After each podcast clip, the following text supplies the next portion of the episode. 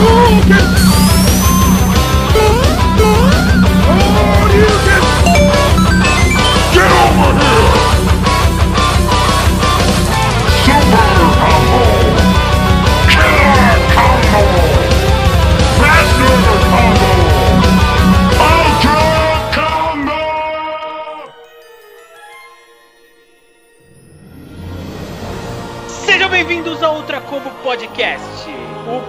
podcast que vai viajar por todas as linhas temporais. O podcast com mais linhas temporais da internet. Mais do que o último que a O gente podcast gravou, né? com-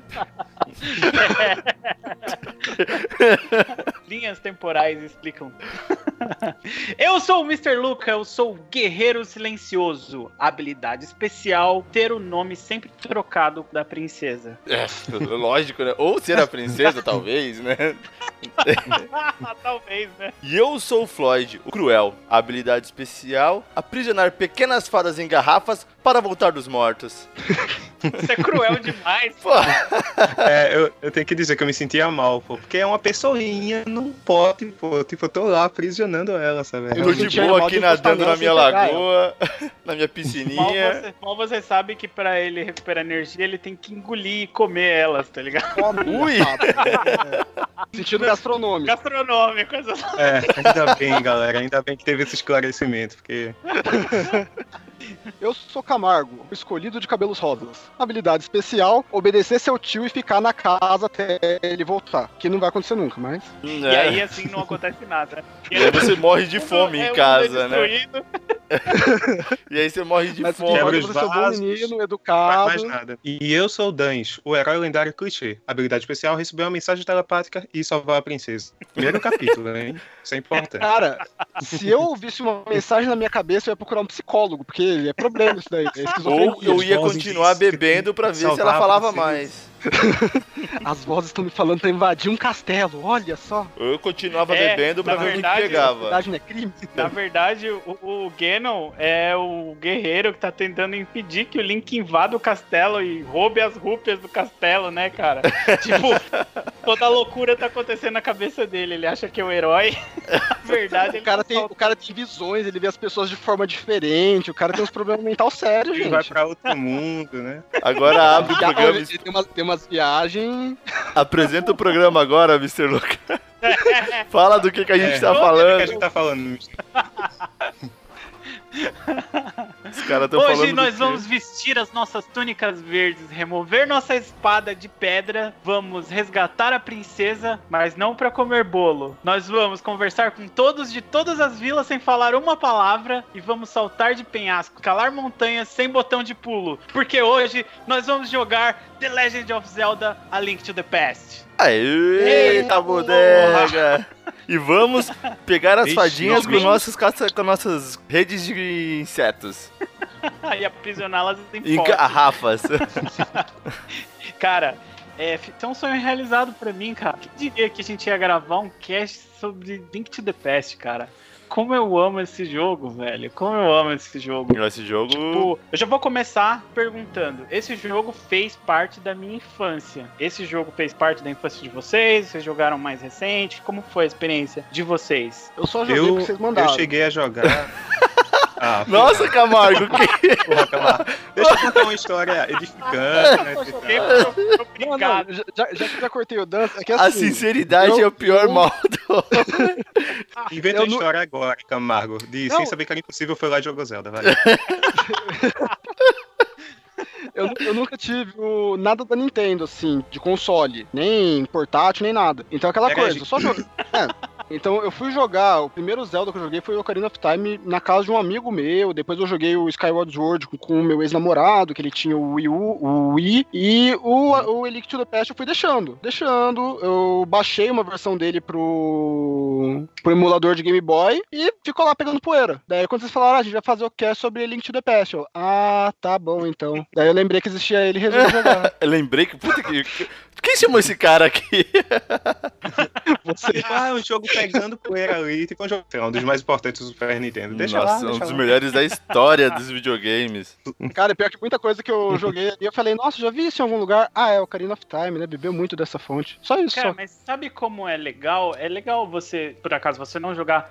Os jogos que eu não joguei da Nintendo foi o Mario 2. Esse eu skipei bonito. Eu joguei o primeiro e joguei o terceiro. E aí, tipo, é legal você revisitar o game depois de muito tempo. Revisitar não, né? Visitar pela primeira vez. No caso, Vai no meu visitar caso. pela primeira vez. É, revisitar pela Visitar primeira, primeira vez. Isso aí. Mr. Luca. Albert Einstein. você poder experimentar esse game e você descobrir que muitas das, das coisas interessantes do game, dos games novos, porque é, é uma progressão, né, da franquia. Então muitas coisas que você curte dos games mais novos nasceram ali, então é bem interessante. Eu joguei o Super Sim. Mario 2 e vi que muitas coisas do Super Mario World estavam ali, nasceram ali no Mario 2, foram influências dali. E que Isso é nem muito era legal. Mario, né? É, exatamente. Nesse caso não era nem Mario, né? Mas contribuiu por, pra tudo isso. E de é repente, se você joga um Ocarina of Time, que foi logo na sequência do Link to the Past, com certeza ele bebeu muito da fonte do, do Link to the Past, muito das coisas que deram certo. A Nintendo é muito Certeza, boa. certeza. Muito boa em pegar o que deu certo e, e levar pra frente, trazer ideias novas, tentar coisas mais inovadoras, tá? Eles são muito bons nisso. E, Uhum. Mas é legal, é legal fazer isso. Então, Camargo, ele só jogou porque foi obrigado. E... É, mas, assim, vamos ver, vamos ver o lado positivo. Eu tive uma boa visão. Tava no contrato, né? Tava no É, contrato. tava no contrato, aí você é obrigado que- a jogar o que a gente mandar. Mas É. eu tive uma visão legal do jogo, tipo, foi uma divisão diferente. Eu não vou ter a nostalgia de vocês, mas foi uma coisa legal. Agora, Uhum, uhum. pode, pode falar, Danilo. Te cortei aquela hora, pode falar aí. Não, História não, não, tipo- edificante.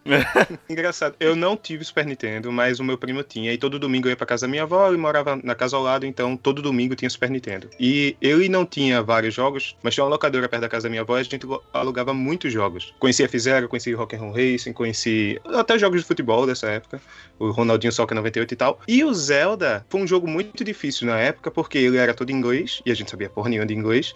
E a, assim, desde o, toda a, como eu posso dizer, a construção dele, que envolve muito você entender pra onde a aventura tá indo, sabe? Então o que a gente sabia fazer era a primeira parte do jogo, que é salvar, né, já um pequeno, contando um pouco do spoiler aqui, né, mas enfim, salvar a princesa na primeira parte e sair ali do santuário. Era a única coisa que a gente sabia fazer do jogo, aí o mundo abre ali, né, naquela, naquele momento. Vocês jogavam 15 E minutos do isso. jogo e desligava, né? Melhor, melhor 15 minutos. Aí a gente ia jogar Mario Kart, exatamente. Melhor Essa é a minha 15 minutos. experiência. Mas deixa eu Essa fazer a pergunta.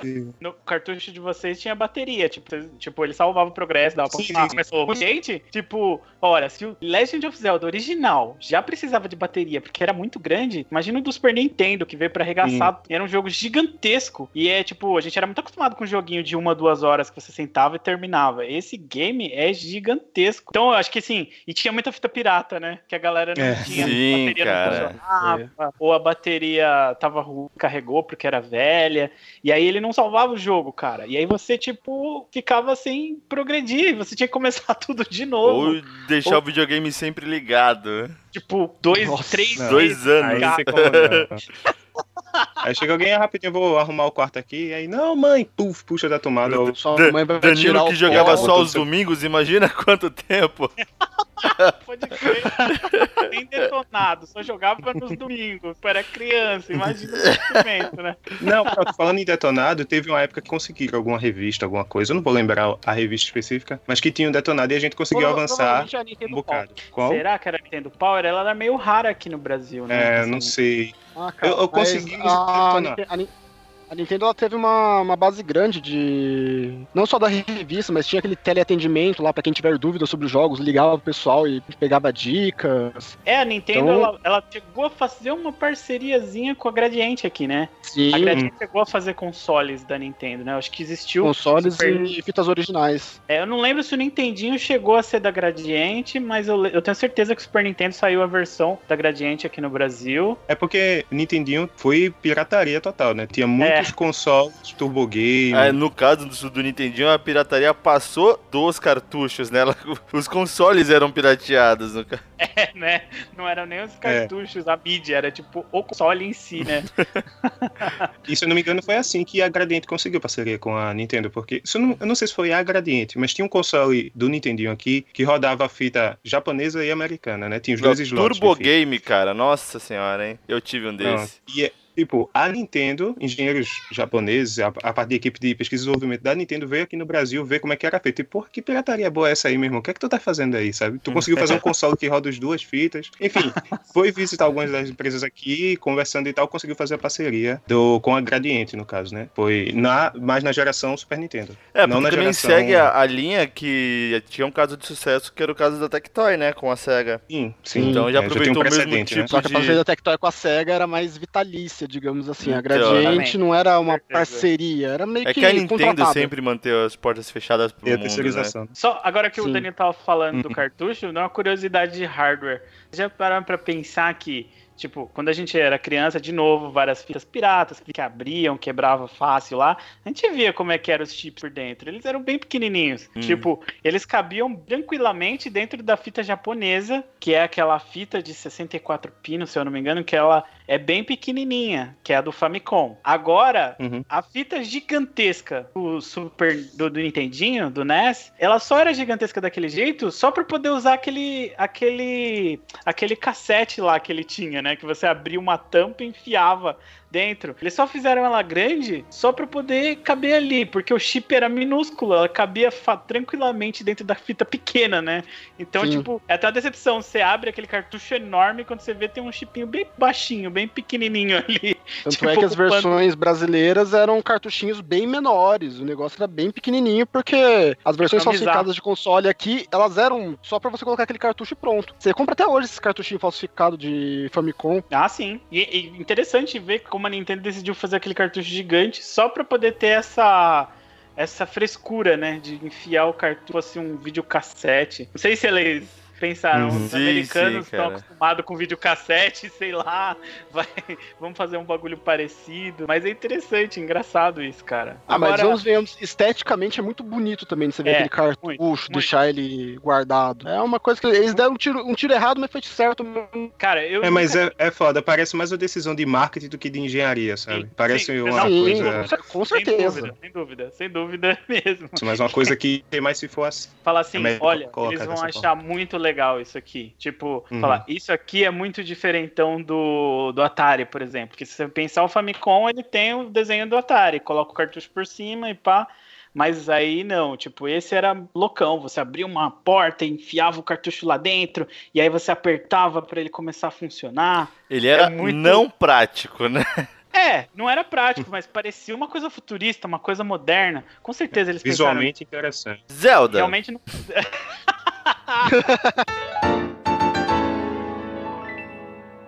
Falando em Zelda, fitas, eu alugava fitas toda semana. Uma delas era Zelda. E consegui um detonado, em algum momento, consegui um detonado. E a gente conseguiu chegar até o Dark World, na vez que a gente jogou. Tipo, Meia hora de jogo, hein? Ei, já passou de. É. dobrou o tempo, hein?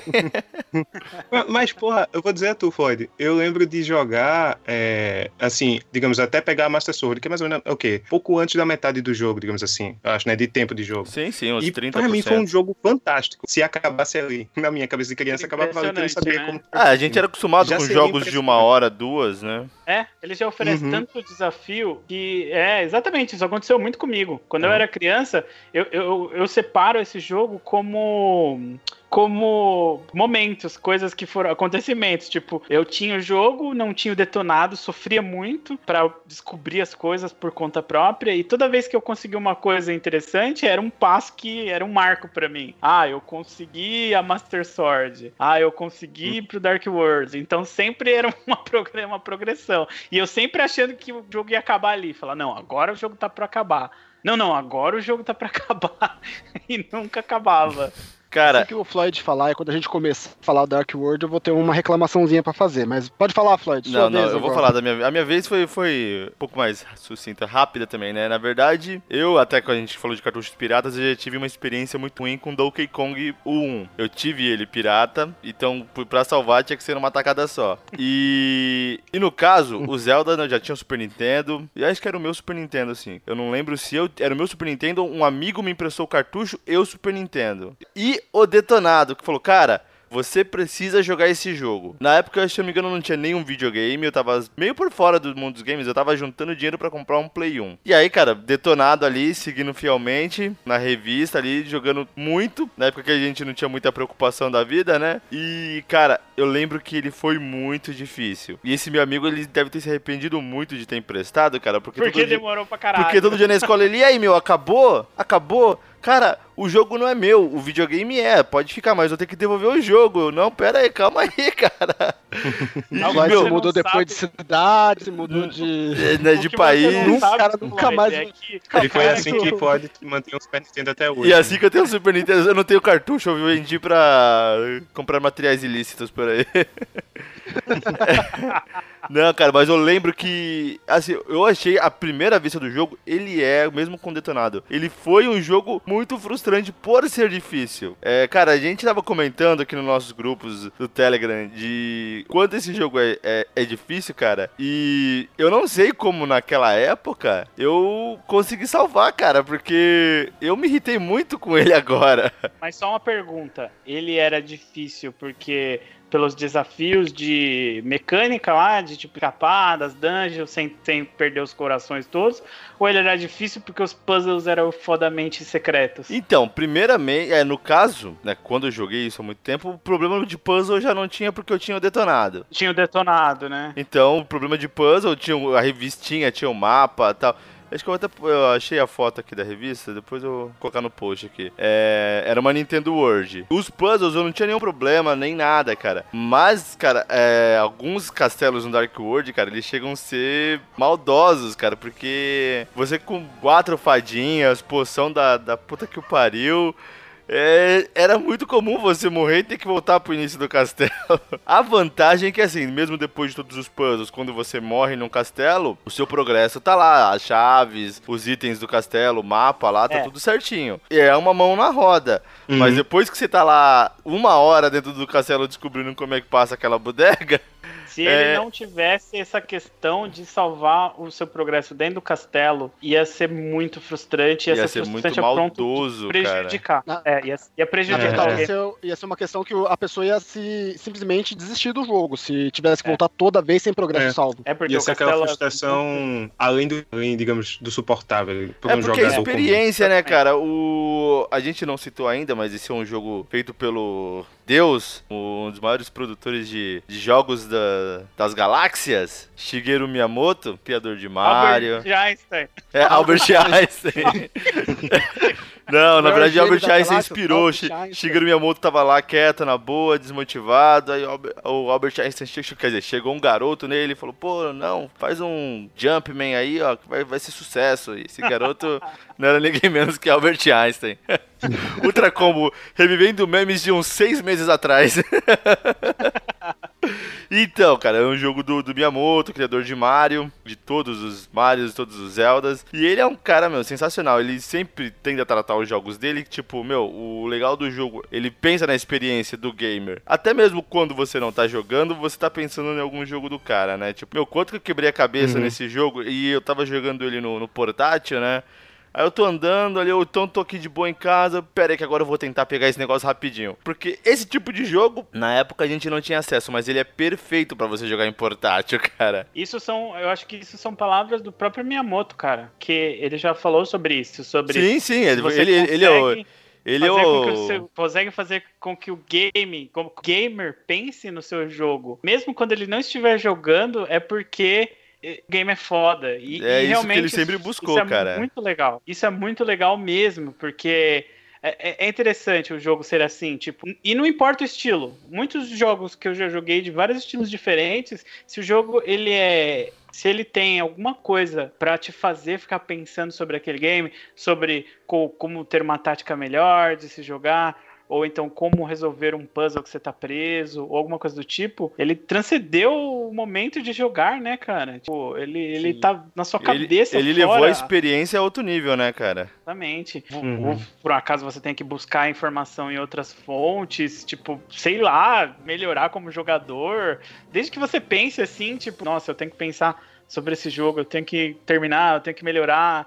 Nossa, isso é muito foda mesmo, cara. E com certeza esse é um game que faz isso com, com as pessoas. Eu, na minha época de criança, imagina. Provavelmente é, foi uma época em que, que, eu jogava esse game que eu, tipo, vivia a experiência, né? Tipo, dentro e fora, o tempo inteiro pensando no game, tentando resolver os, os quebra-cabeças, ou, tipo, tentando arrumar um jeito de passar, porque muita gente reclama que esse game é, é um pouco linear, apesar de ser, teoricamente, mundo aberto. Mas você tem muita coisa para explorar. Você pode ficar meio perdidão sem saber o que fazer, né, cara? Então, pode, aí, tipo, aí eu acho que cai... Eu já acho que ele não é linear, ele é de pouca informação Então, aí que eu queria falar agora. Eu acho que ele entra nesse é, esse mundo, é, vamos por esse, esse mundo desse tamanho que foi criado e tal. E, e por ser um jogo que ele fala muito pouco com você, tipo, side quest, cara, você tem que sair procurando um modo muito aleatório, cara, para você achar as side quests. Ele não, não, te fala muito, não te apresenta muito bem as side quests. O motivo do jogo, ele já te escancara no mapa, né? Você tem que ir atrás dos sete castelos, no Dark World, ou das três castelos e depois a Master Sword no, no mundo de Iruli lá, tudo tranquilo. Ele, o objetivo do jogo tá claro desde o início, mas é, algumas sidequests, alguns itens que depois você sabe que são vitais, quer dizer, você descobre da, da pior forma, eles não são muito apresentados e o jogo não te induz a ir buscar. Um exemplo disso é. Aquelas, Rod. As, não, a... O Ice Rod. o Ice Rod, cara, ele, ele, tá ali. Você pode pegar ele. Acho que no segundo, no segundo pingente você consegue pegar ele. Só que você só vai saber uhum, que ele uhum, existe uhum. se você falar com um ladrão que tá escondido debaixo de uma pedra. Que, meu, é muita coisinha pra você saber então, onde tá o a, As ele, Stones lá, a tá Earth você pode Stone, ele a Quake Stone lá, o Thunder Stone, eles são vitais para você é. abrir alguns castelos no Dark World. E o, em nenhum momento do jogo, quer dizer, eu já não lembrava desse tipo de detalhes, desses detalhes da vez que eu joguei. Eu só fui pegar é, as Stones mesmo pra para entrar nos castelos, cara, quando foi preciso, quando o jogo falou, ó, você só vai passar daqui agora se você tiver essa stone. Tipo, tá lá cara, o símbolo outro, dela. Outro objeto, outro objeto, também, aquelas nadadeiras dos horas. Sim, Mano, eu descobri. Não tem, nada, não tem nada que te induz a ir até o lugar dos horas. Não, não, não, não. Não, não, não, não, Danilo. Eu, eu tô discordando de vocês em alguns pontos. Estão me ouvindo? Sim, estamos e você falar. está errado. Antes, antes, de ouvir seu ponto. Não, é. Antes de ouvir seu ponto, Nada... já falo que você está errado. Nem li discorda, né? Nem li discorda. É, mas... Tô na internet, eu tô aqui pra isso. Mas assim, calma, gente, calma. Não é que nada lhe induz. Até porque, por exemplo, o Ice Rod, apesar de eu saber que. Eu sabia que existia algum item, porque eu, eu jogando. Até no cast do Guacamele que a gente gravou, é, Mr.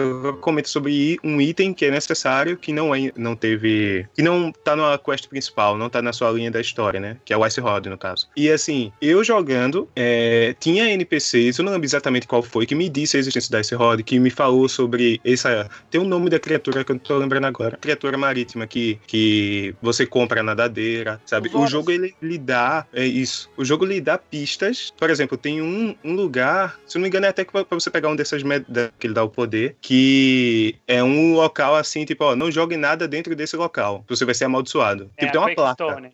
Sim, sim. sim. É, tem que ir lá no Dark World e então, aí tem o jogo é... círculo de pedras e aí você pega Quakestone, né? Então, não, essa deixar... é muito fácil. É essa é muito Aproveitar que ele tá tem... falando, vou deixar até a imagem aqui no link, que passei pra vocês agora, vamos colocar no link do post, que re recriaram essa cena de você jogando a pedrinha no lago e pegando a Quakestone e fizeram ela com uma arte mó da hora aí. Caramba, que legal. Não, isso é ainda beleza. Eu acho que assim, a Nintendo ela tem toda uma linguagem é, não escrita, não falada, de, de mostrar pro jogador que tem alguma coisa ali, de chamar a atenção do jogador. É igual, tipo, num jogo moderno hoje em dia, que o cara coloca o lugar todo escuro e ele põe uma casa lá no fundo acesa. Então, você meio que instintivamente uhum. sabe, você você é compelido a ir para lá. E é igual aqui, tipo, por mais que a arte seja simples, você vê um círculo de pedras e aí você fala, mano, tem alguma coisa ali. E aí, tipo, ó, pra você ter uma ideia, eu joguei Breath of the Wild. E no Breath of the Wild tinha círculos de pedra para todo quanto que é lugar na água. E eu não sabia uhum. para que, que servia aquela porra. Eu passei um bom tempo do jogo sem saber. E eu falei, não vou procurar em detonado, eu tenho que descobrir sozinho. E eu jogava pedra, fazia um monte de coisa e não funcionava. Isso já foi usado antes, hein, cara? naquela porra. Era mergulhar naquela porra daquele círculo, mas eu não sabia, eu não deduzi, mas eu sabia que tinha alguma coisa. Eu falei, mano, quem que é? Um círculo perfeito, pedra. Tem alguma coisa. Isso. Então, Então, ó, Isso eu é sei o que mesmo a- as nadadeiras, acho, cara, eu é um bom game peguei.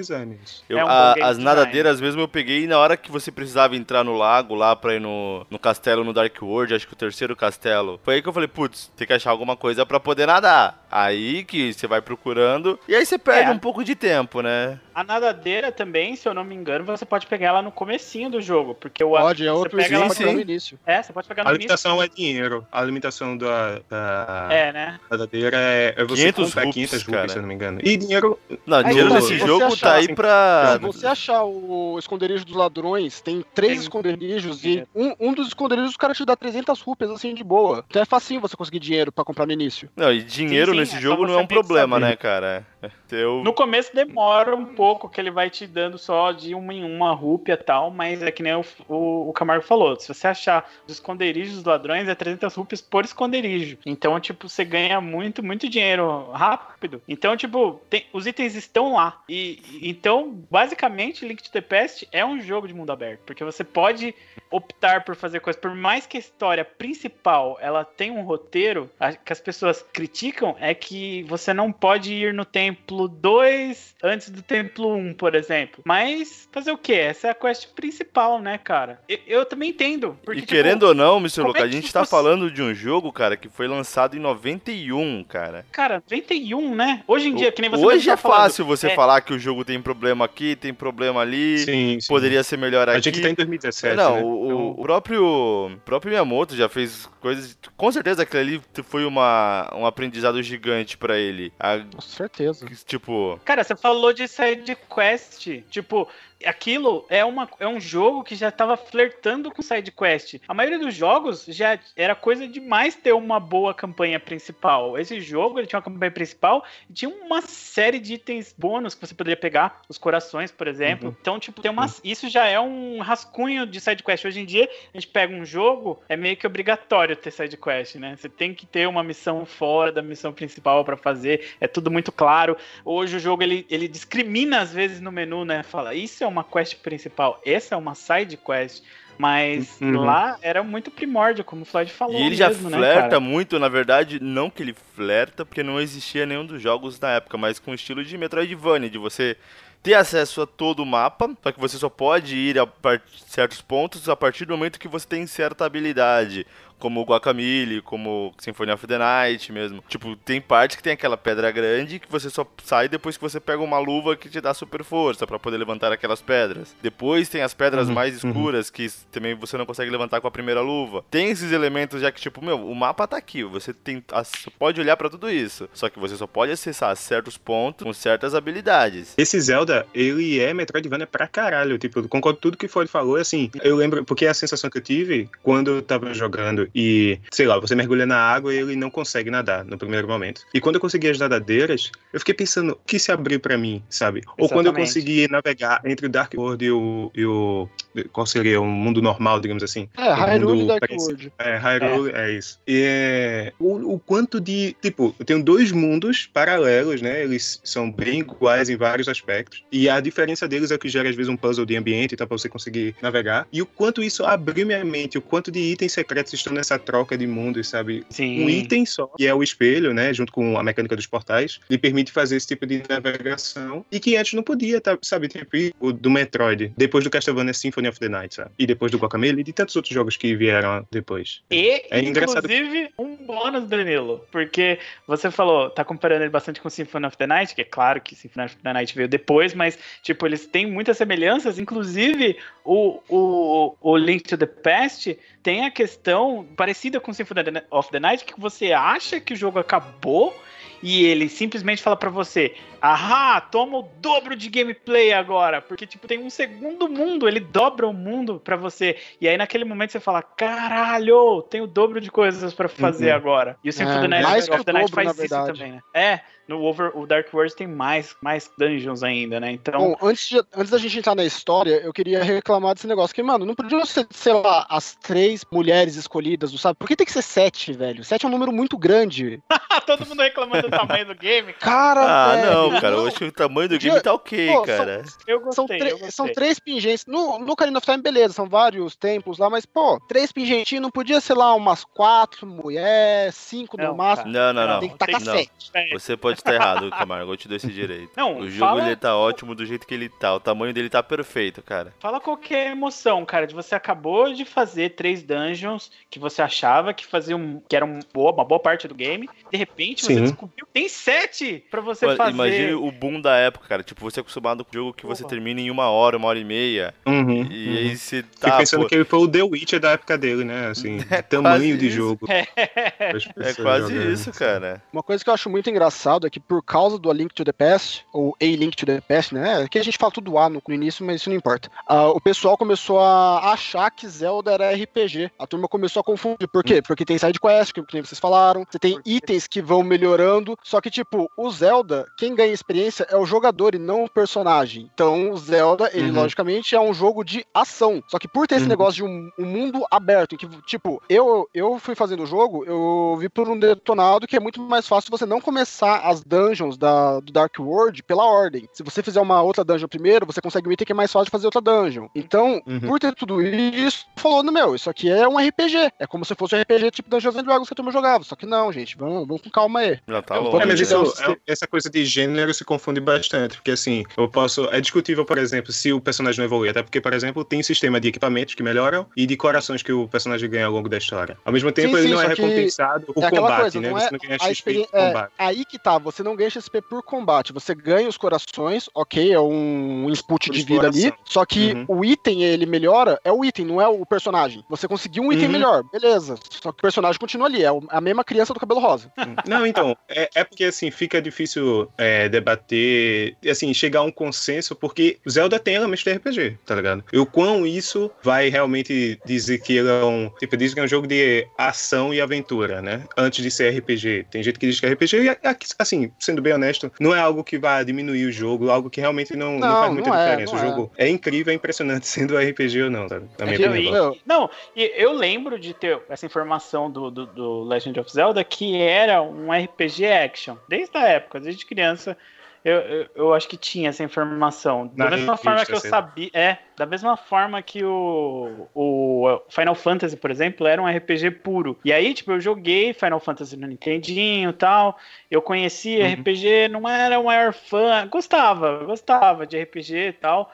Mas, é, de repente eu joguei, falei, ó, esse jogo é um RPG. Aí eu fui lá e joguei o, o Link to the Past e eu falei, mano, é isso aqui. Porque, tipo, eu jogava Final Fantasy pensando, cara, seria legal se eu pudesse ir lá e bater no boneco apertando o botão, né? Seria mais legal, eu acho. Uhum. Não sei, eu não curto muito esse negócio de ficar, tipo, entre, escolhendo coisa em, Em turno, menu. né? É, Hum. RPG de turno. Eu não jogava RPG de mesa, eu não, não entrei muito na pilha de RPG quando eu era criança. E aí, tipo, quando eu joguei Legend of Zelda, eu falei, é isso, cara, é isso. Se isso é um RPG, é o RPG que eu gosto, porque é, É isso que eu tipo, quero. É action, você vai lá, participa da ação, você tem que ter uma destreza com a batalha em controle. tempo real. Exatamente, tempo real, Só foram fazer isso agora no Final Fantasy XV, demoraram trocentos anos pra fazer um RPG. Sacanagem. E Zelda já é RPG action desde o primeiro.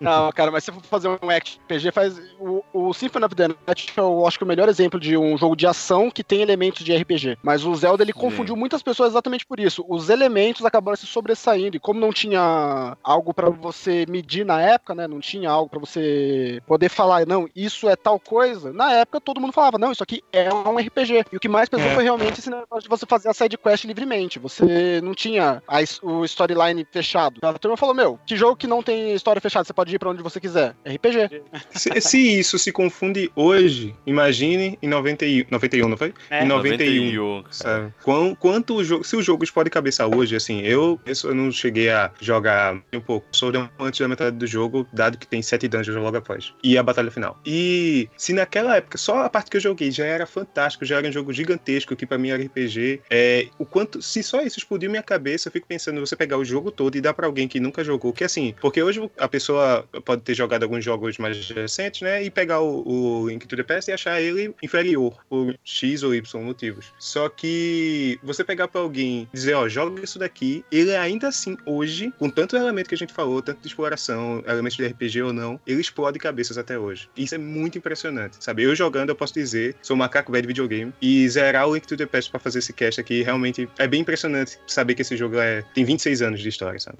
É muito foda, e, né, e cara? tanto que ele foi feito remake pra tudo que é possível, né, cara? Tem pro DS. Sim. A história do Link Game to Boy the Past. Advanced. Sim, é, a história do, do Link to the Past, ela tá aí até hoje, cara. É- Ela é muito diferenciada em muitos lugares. Que é um O marco legado, pros né, videogames, né, legado. cara? Isso aí. Mas e aí, Sempre- falando em história, Floyd, qual é a. Vamos, vamos entrar já nessa. História. Vamos, vamos, Por que vamos o Floyd? O Floyd é o cara que- Puxou o Floyd. história, né? Não, não, não, mas passa pro próximo, que o Floyd não tá bom nessa história, não. hein? O Floyd sabe o básico. O Floyd vai falar da história do jogo em 30 segundos. O Floyd sabe que você é um garoto que tá dormindo, aí acorda com uma voz Você, telepática. você é um garoto chamado Zelda. Você é um garoto chamado Zelda. Aí o Pergunta Zelda. importante, Pergunta importante, rapidinho. Todo mundo tem a oportunidade em jogos como esse de colocar o nome do personagem, né? Colocar Sim, um nome sim. na. Qual nome você colocar? Vocês Não. colocam o quê? Na volta link? Tem gente que eu mesmo, eu, às vezes, prefiro jogar com um nome que eu sei, Piroca. por exemplo. Não, piroca. Pênis, piroca, Que você bom que salvou. você chegou. É, que bom que você chegou, piroca. Salvou todos nossa, nós. é. guerreiro lendário, piroca. Piroca vai nos salvar. né? Nós contamos com você, piroca. E Piroca salvou o mundo. E assim, piroca reuniu os três, a Triforce e salvou o mundo. Regra Piroca- 34 da internet. Tudo Piroca salvou as sete mulheres lá. que porcaria, hein, cara. Não, mas Mas eu, achei vocês, que, não. eu, eu achei que era o nome. Qual era o Eu nome que coloquei o Aladox básico, é o nickname que eu sempre uso. E eu também coloquei Floyd porque eu esqueci que o, o nome ia ser tão usado, né? Achei que era só o nome do save state e. É, eu achei que era o nome do arquivo, só, Ah, não achei tá, que ia ser é, o nome do é. personagem. E aí, quando eu vi que não era, eu falei, ah, já tô longe, segue o jogo. E você, Danilo? Já tô era longe, seu do tio te chamou pelo nome, já Não. tô longe. Nesse caso eu coloquei link, mas geralmente eu coloco o Dan também. Dan, Dans, alguma Ah, coisa assim. aí que é eu sei rápido, que né? um Fácil cara mandou no grupo do Telegram o nome que ele deu pro link, que é pra ferrar tudo, né, Mr. Luca?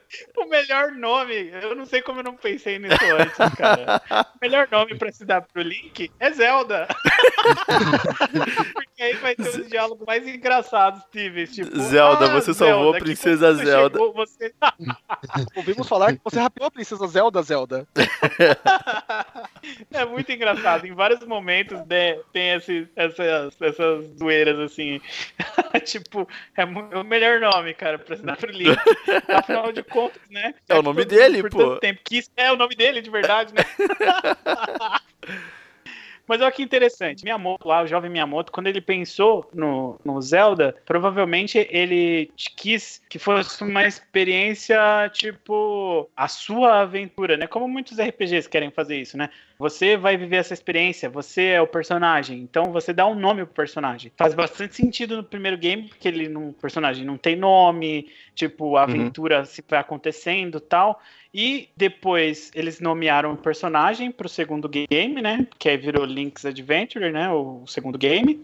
E no terceiro game, eu, eu lembro claramente que no Link to the Past você tem a opção: é escolher o nome ou começar Link. Tá escrito ali em cima. Então, de leve a Nintendo já tá começando a falar assim: ó, você pode pôr seu nome se você quiser. Mas o nome dele é Link, tá? Se você quiser começar, o nome dele é De- Link. Depois melhoraram Agora, esse sistema uma- colocando o nome do personagem e você tem a opção de apagar, né? Uma pequena perguntinha. O que vocês acharam da descoberta maravilhosa do sobrenome do Link? Ah, não, isso aí é zoeira, cara. Aí o Miyamoto mandou um foda-se. tipo, Eu não sei Não, qual é o cara, sobrenome porque- do Link. Pera aí, eu não tô, não tô nessa aí, não. O, so- sobrenome, o sobrenome da família Mario é até entendível, porque você chamar o Luigi de Mario Verde tá correto, que é Mario Mario e Luigi Mario. Mario é sobrenome. Sim, E o Link, o sobrenome dele é maravilhosamente Link Link. que bom. É zoeira. O Miyamoto não tem criatividade pra sobrenome. O, o É nome do. Cara, não, é- diz ele que é oficial, eu acredito nele. Porque afinal, se o Luigi Mario pode existir, o Link Link existe também. Se o Eu Mario Mario a Zelda pode Link. existir, né? Se o Mario Mario. Mas- imagina Mas o Mario Mario é canônico mesmo, porque assim, É Mario É, Mario Mario mesmo. Mario, um é Mario Mario. filme, filme, que eu não sei se é canônico, é... Esquece, esquece o Não, filme, aquele, aquele filme americano, aquele filme Esquece americano o mas o filme, Mario Mario é canônico. Mario é É Mario Mario e Luigi Mario, tá? É da família mesmo. Quem eu não sei se é canônico Ah, tá. é o Link Link, cara. Eu acho que o Link Não, Link eu deve ter sido não. uma zoeira, não é possível, Ah, cara. Eu acho uma, pro- uma zoeira em cima do próprio Mario Mario. É, Miyamoto, só isso. não, não, seria demais. Ah, agora eu vou trazer uma discussão pra, pra mesa. No cast de Ok. Fatal Fury, com o Team Blue, a gente entrou numa profunda discussão sobre linhas temporais. E ele disse que Zelda é explicado por linhas temporais. Agora eu vou dar minha opinião sobre tudo isso. Minha opinião sobre tudo isso é a seguinte: nunca existiu linhas temporais. Tipo, o Zelda foi sendo criado e foi evoluindo como muitas franquias. E aí é normal as pessoas quererem evoluir, evoluir o lore conforme a, vai evoluindo a, a história do game. Só que, em algum momento, eles sentaram e falaram: Ó, agora a gente precisa interligar um game com o outro, porque o pessoal tá sedento. Eles querem saber como uma história liga com a outra. Eu, pessoalmente, acho que ele- essa decisão que eles tomaram de falar, ah, são linhas temporais, eu achei uma decisão infantil, na Eu moral. acho que a desculpa mais. Tipo, ah, É, ninguém vai debater. Não, você tem que Eu falar qual, qual a muito desculpa que a gente cara. dá. Interessante agora. É, é, qual a desculpa que a gente vai dar que não vai gerar muito mimimi? é. Porque se a gente quiser fazer um link no Velho Oeste aí, ó, com a, com a, tipo Red Dead Redemption do Zelda, tem a Eu vou desculpa. ah, vocês falar É primeiro, numa linha eu falo. temporal do. Ó, do Zelda que eu que é acho no- infantil? Por que, que eu acho infantil, Camargo? Porque eu olho pra Final Fantasy, por exemplo, eu acho muito bonito, muito bonito, muito poético, cara. Tipo, cada Final Fantasy é uma história. Tá sendo, tá sendo te, te, tão te contando uma história, né? Nova. Então, não só uma história, é um mundo novo, né? é um mundo novo, uma história novo, nova, personagens, Personagens novos. novos. pode- Cara, Uhum. é, não importa, é um livro novo que você tá lendo, ele pode ser completamente diferente, eles não precisam ser interligados, eles só. É, vamos supor, te- talvez eles pertençam ao mesmo universo, porque eles têm é, a mesma. tem personagens parecidos, ou tem homenagens. Simplesmente homenagem, às vezes um personagem, que nem tem o caso do, do Ed e do Biggs, né? Que eles aparecem em Isso. vários Final Fantasies. E o Cid. E- Isso é legal, Cid. cara. O Cid. Então, é legal isso, cara. Eu, eu acho legal, sinceramente. O, tipo, o personagem, o herói, sempre ser o herói da túnica verde. E sempre ter uma princesa. Ah, a princesa agora é uma pirata. A princesa agora é guerreira. A princesa agora é só uma princesa que fica no castelo. É sempre diferente. Eu acho legal isso. Então, eu achei meio, assim, hum, sei lá, infantil mesmo. Essa decisão de falar, ah, vamos explicar tudo agora. Não Aí gosto. você Cara, faz assim, ó, verdade, aí- não- agora, não foi Mr. meio que Luca. Você pega tudo que você disse, escreve uma carta de próprio punho, manda pro Miyamoto, que ele vai dar, ele vai dar atenção pra tudo Ele que vai você simplesmente falou. rasgar e jogar fora. Aí, aí eu falo, não, agora a partir de agora, gente, a gente vai achar uma desculpa melhor aí, ó. Desculpa, Então, pessoal. Uma carta de que- que propósito. assim, É, Realmente, o Zelda ele não foi feito pra ser criado em linhas temporais. Ele era cada um no seu um quadrado. jogo fechado, usando os mesmos personagens, um mundo assim, tipo, com o mesmo nome, mas não normalmente o mesmo mapa, mas eram jogos Uhum. fechados. O que, que aconteceu? Quando eles foram fazer o Skyward Sword, eles resolveram criar essa linha temporal que eles chamam de Hyrule História. Tem o, o livro em inglês que eu recomendo também, que liga esses jogos em linhas. Então, o Skyward Sword é o primeiro, e a partir desse jogo começou a vir a linhagem de princesas Zeldas e a linhagem de guerreiros Link. Tanto é que a divisão dessa, dessa linha temporal em três é no Ocarina of Time. Porque o Ocarina of Uhum. Time, ele teo- teoricamente dá três finais possíveis. O final em que o Link, o Link ele volta a ser criança, que daí é o Majora's Mask, o aqueles que é ele meio chibi. Sim. O final que o Link, ele é. ele fica adulto, então daí a gente tem a Twilight Princess e outros jogos. Certo. Inclusive, o. Breath of the Wild seria a continuação direta do final que o, o Link continua adulto, que ele adormece e acorda 100 anos depois do que aconteceu no Ocarina of Time. E Oh, tem o pera, final que eu pera aí, só uma dúvida antes de você continuar. A- essa uh, monte de princesas Zeldas e de guerreiros Links, eles têm que ter sempre o mesmo nome ou, eles não? Link e Zelda não é o Sim. nome, mais ou menos? Não, é, é passado de geração em geração. Tipo, é, você não tem é nem o o destino livre-arbítrio de dar o nome pro seu filho? É, basicamente é isso, cara. Tipo, ah, você é o Link, seu filho vai chamar Link, seu neto vai chamar Link e assim por diante. É, é Eu- isso. Eu acho que a Nintendo é safa. Essa é que é a verdade. Porque, pra você ter Bom. uma ideia, você falou que Breath of the Wild é a continuação direta do Link to the Past. Isso é o que tá se especulando muito. Eles deixaram milhares de pistas de que é isso mesmo. Só que eles não. Em nenhum momento a Nintendo chegou e falou: é a continuação de Ocarina Então, of Time. é que a Só quando essa Nintendo agora. informação tiver. A Nintendo agora vai fazer o quê? Ela vai esperar informação tiver novos consolidada, jogos. Camargo, quando essa informação estiver consolidada pelos próprios fãs, quando os fãs falarem, meu, é a continuação e pronto, aí eles vão lá e falam, beleza, agora que todo mundo já acha que é isso, é isso. Eles não querem, acho que, tomar uma decisão em, assim, antecipada. Falar, olha, esse jogo é a continuação direta do Ocarina of Time, e aí depois a, pessoa, a galera ficar achando furo, coisas desse tipo, sei lá. Que a galera. Então, agora a verdade, galera.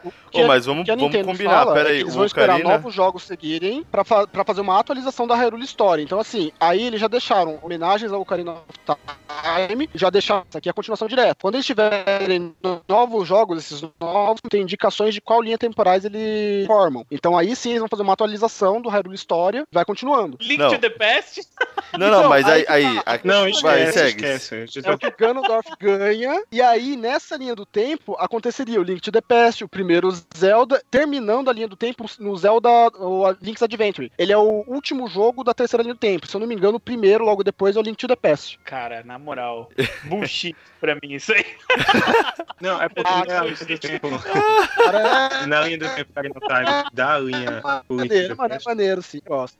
A linha do Link to the Past é quando o Ganondorf ganha. Teoricamente Isso. ele ganha no, no Ocarina of Time e Ocarina aí, of Time, e aí ele ele... estaria lá no mundo das, da o Golden Land, né? Na o verdade Golden Golden Land é Land, o... que é onde é o- fica o mundo onde fica a Triforce e que é um mundo Isso. paralelo a Hyrule, Ao, né? do, ao Hyrule do Link to the Past. Então, E também depois em seria uma outros jogos, direta. canonicamente é chamado de Se- Secret Realms, Sacred Realms, alguma coisa assim. Que depois, tipo, o Golden Land no Super, que na época foi no Super Nintendo, depois em outros jogos da série é referência a Sacred Isso. que é, canônico da Então é vem aquela do- coisa. não foi feito pra ligar, mas tem ligação. Dá pra você acreditar nisso.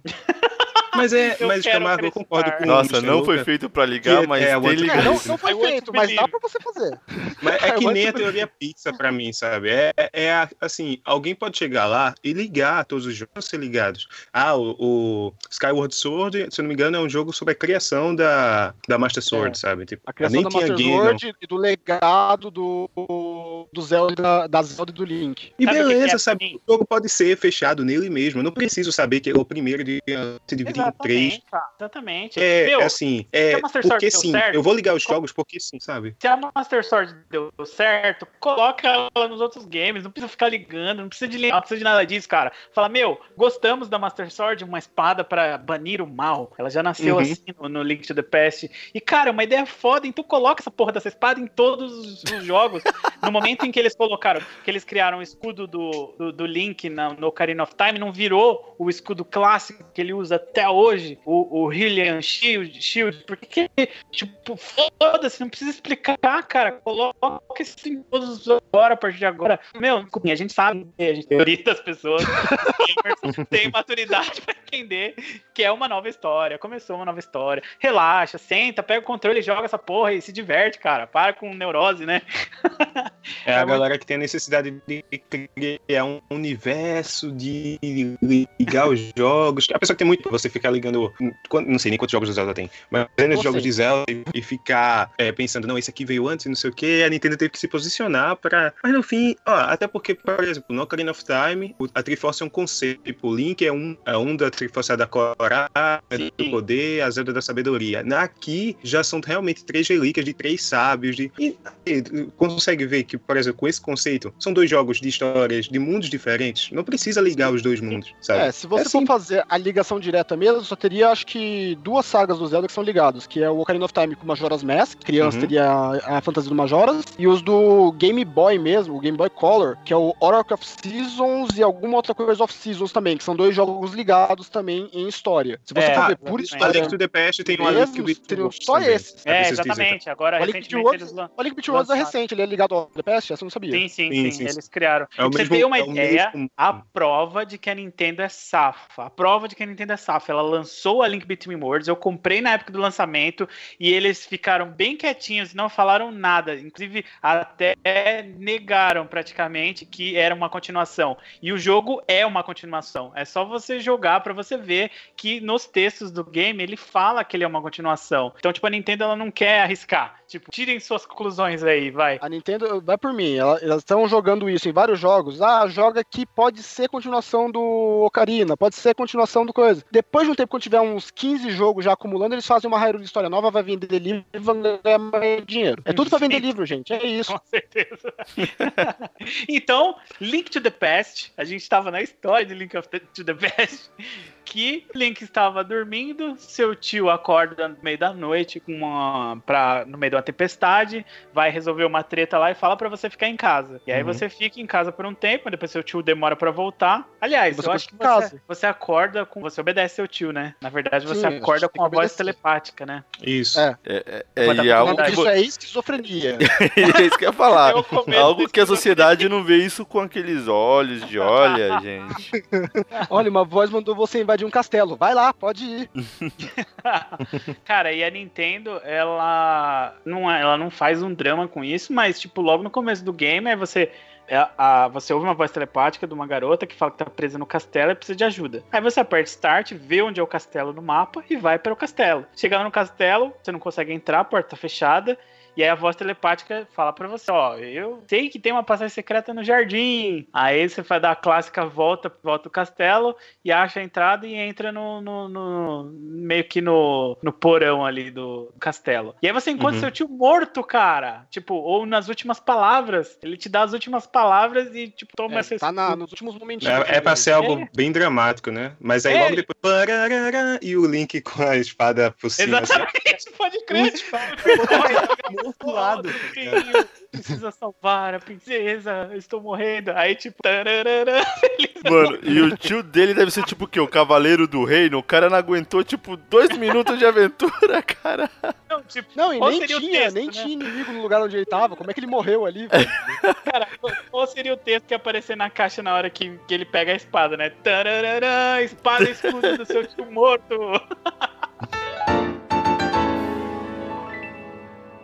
Logo você consegue ver a estrutura de uma dungeon, né? Você vai encontrar chaves menores para portas menores. Uma... Já tem chave grande, aí eu não lembro, mas tem mapa do castelo também. E você meio que já vai entendendo como funciona essa estrutura de, ah, de chaves, de vasos, de coletáveis, de que inimigos vão voltar se você trocar de tela, né? Você vai e volta, os inimigos voltam também. É... E você meio que já vai aprendendo como vai funcionar o jogo. Então, Sim, é é a uma- primeira dungeon. Bem né? fácil, né? É uma dungeon bem fácil pra te ensinar. Tipo, Era, era o tutorial de antigamente. Antigamente tinha aperte tal botão para fazer tal coisa. Não, você tinha que ir jogando e vendo o que acontecia. Hey, listen! É, o Zelda depois foi desaprendendo isso, né? É. Zelda- Tem jogo, se eu não me engano, É, é do Wii. Que fala- o Tem Zelda, personagens cara. que digam, É- ei, deve ter parado de jogar um pouquinho, você está jogando há tanto tempo. Porra, meu irmão, deixa eu jogar, caralho. Vai ter um NPC pra falar que você deve jogar. Você de paga minha conta de joga. luz, Não, ô é. filha da puta? Esse, esse, esse é o limite, esse é o limite, eu acho. Tipo assim, você. Eu acho. A galera reclama muito do Ocarina of Time da, da Navi. Mas eu, Isso. eu não acho a Navi tão chata assim, na moral, porque as dicas dela têm a ver com o que você precisa saber.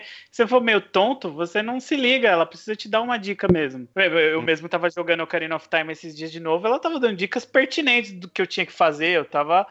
Não tava achando chato. É, às vezes ela fala demais, mas você pode ignorar. É que eu não tô lembrado agora se no 64 dá pra ignorar. Dá pra ignorar? É que eu não lembro. Cara, eu tô eu jogando pulei o do 3DS 64 agora. também. Você tem que ficar, você tem que ficar apertando o botãozinho de fala dela e tomar cuidado pra não apertar de novo e ela acabar falando tudo desde o início. Mas você aperta, se você não quiser, você não precisa apertar. Ela fala ali, não, você você tem que apertar. Você, tem- você tem que apertar? Tem que Eu- apertar. Para? Ah, eu não Então, tava assim, lembrando. não, não- em todas as mensagens. É, tem algumas que só realmente dá pra você ignorar. Só que tem É, umas que ela te obriga. O jogo para e se você não apertar, você fica É. lá travado. Talvez o que eles deram uma mexidinha no 3DS foi fazer a maioria das mensagens que são meio, meio não importantes assim, é não, não parar o jogo. Que às vezes, imagina, o cara que tá jogando pela segunda vez, que raiva da porra, né? Tipo, o cara já sabe tudo, ele quer jogar de novo e a porra da fada fica parando o jogo o tempo inteiro, né? Então, é chato mesmo. Mas assim, o limite, eu acho, pra mim, é você ficar explicando mecânicas de game, cara. Isso é intuitivo, mano. Você pega um controle, você vai apertar os botões e vê o que cada botão faz, mano. Cara, não precisa É, Aperta hoje, aperta hoje bater. alguns jogos, alguns jogos têm que te dar alguns toques, mas naquela época ainda, que os jogos eram relativamente simples. Se o jogo não, tipo, se você pega o jogo, o controle e não sabe o que você tem que fazer de cara, é, é muito quase com certeza que o jogo ele não é bom, cara. Tipo, É. eu acho Não, mas que a calma, van- calma, calma, calma. O Link to the Past faz isso, gente. Ele, a primeira vez que você pega, por exemplo, a, a lanterna, né, um, um candelabro, sei lá, ele diz aperte Y pra usar, sabe? Ou aperte B pra dar um Sim. golpe. Ele fala uma vez, né? É, E- o básico. Não, então, o, o Link to the Past Mas, você cara, quer ver, ó? Novo. Ah, você conseguiu a espada, você pode apertar, segurar o B pra fazer o especial. Isso é uma coisa que você não Isso, sabia até então. então. Mas ó, vamos fazer um. Mas, uma- tipo, você pegou a lanterna no baúzinho, você tem que apertar o botão lá pra, pra ver o fogo. Tanto é que eu gastei toda a minha barra de magia com isso. Vamos fazer um Mas ele exercício diz aperte rapidinho Y de- pra. Vamos Diz aí, fazer um exercício de rapidinho de bom e, e ruim, de level design bom e ruim. Tipo, vamos supor, você pegava a lanterna que você pega no começo, né, do game. Você Uhum, pega a uhum. lanterna no começo do game, aí, tipo, vamos supor que passa um tempão. Lá na terceira dungeon, você vai precisar usar a lanterna. E aí você nem vai lembrar, mano, que você tinha lanterna, como funciona, você nem aprendeu, sei lá.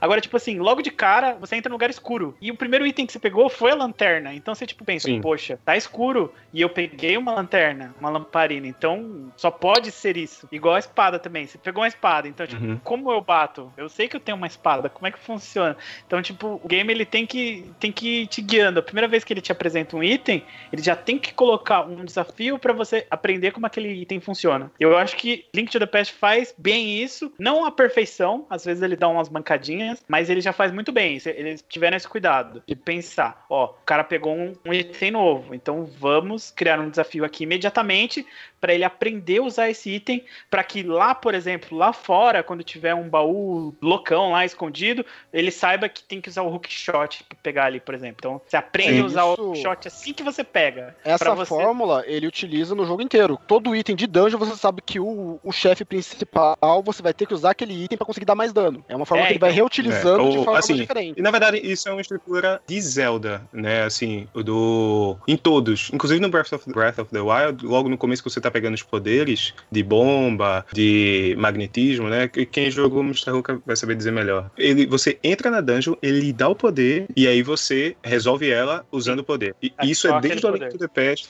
Eu não sei se o, o, o primeiro Zelda ou o Zelda 2, acho que não sei. Mas Não, ele- é, eles eram meio mais limitados. Foi desde o Link to the Past né? Pronto, a Link to the Past ele tem muito disso, o Ocarina of Time, e, e a estrutura Zelda, sabe? Esse, esse, que- até quando saiu do Darksiders, é, é, é, ele tem uma estrutura de dungeons também, que você pega power-ups pra resolver a dungeon. Ele foi muito perto, porque é uma assinatura da série. Você vai encontrar um baú específica, é, você vai pegar esse poder, e esse poder vai lhe ajudar a enfrentar o chefe final.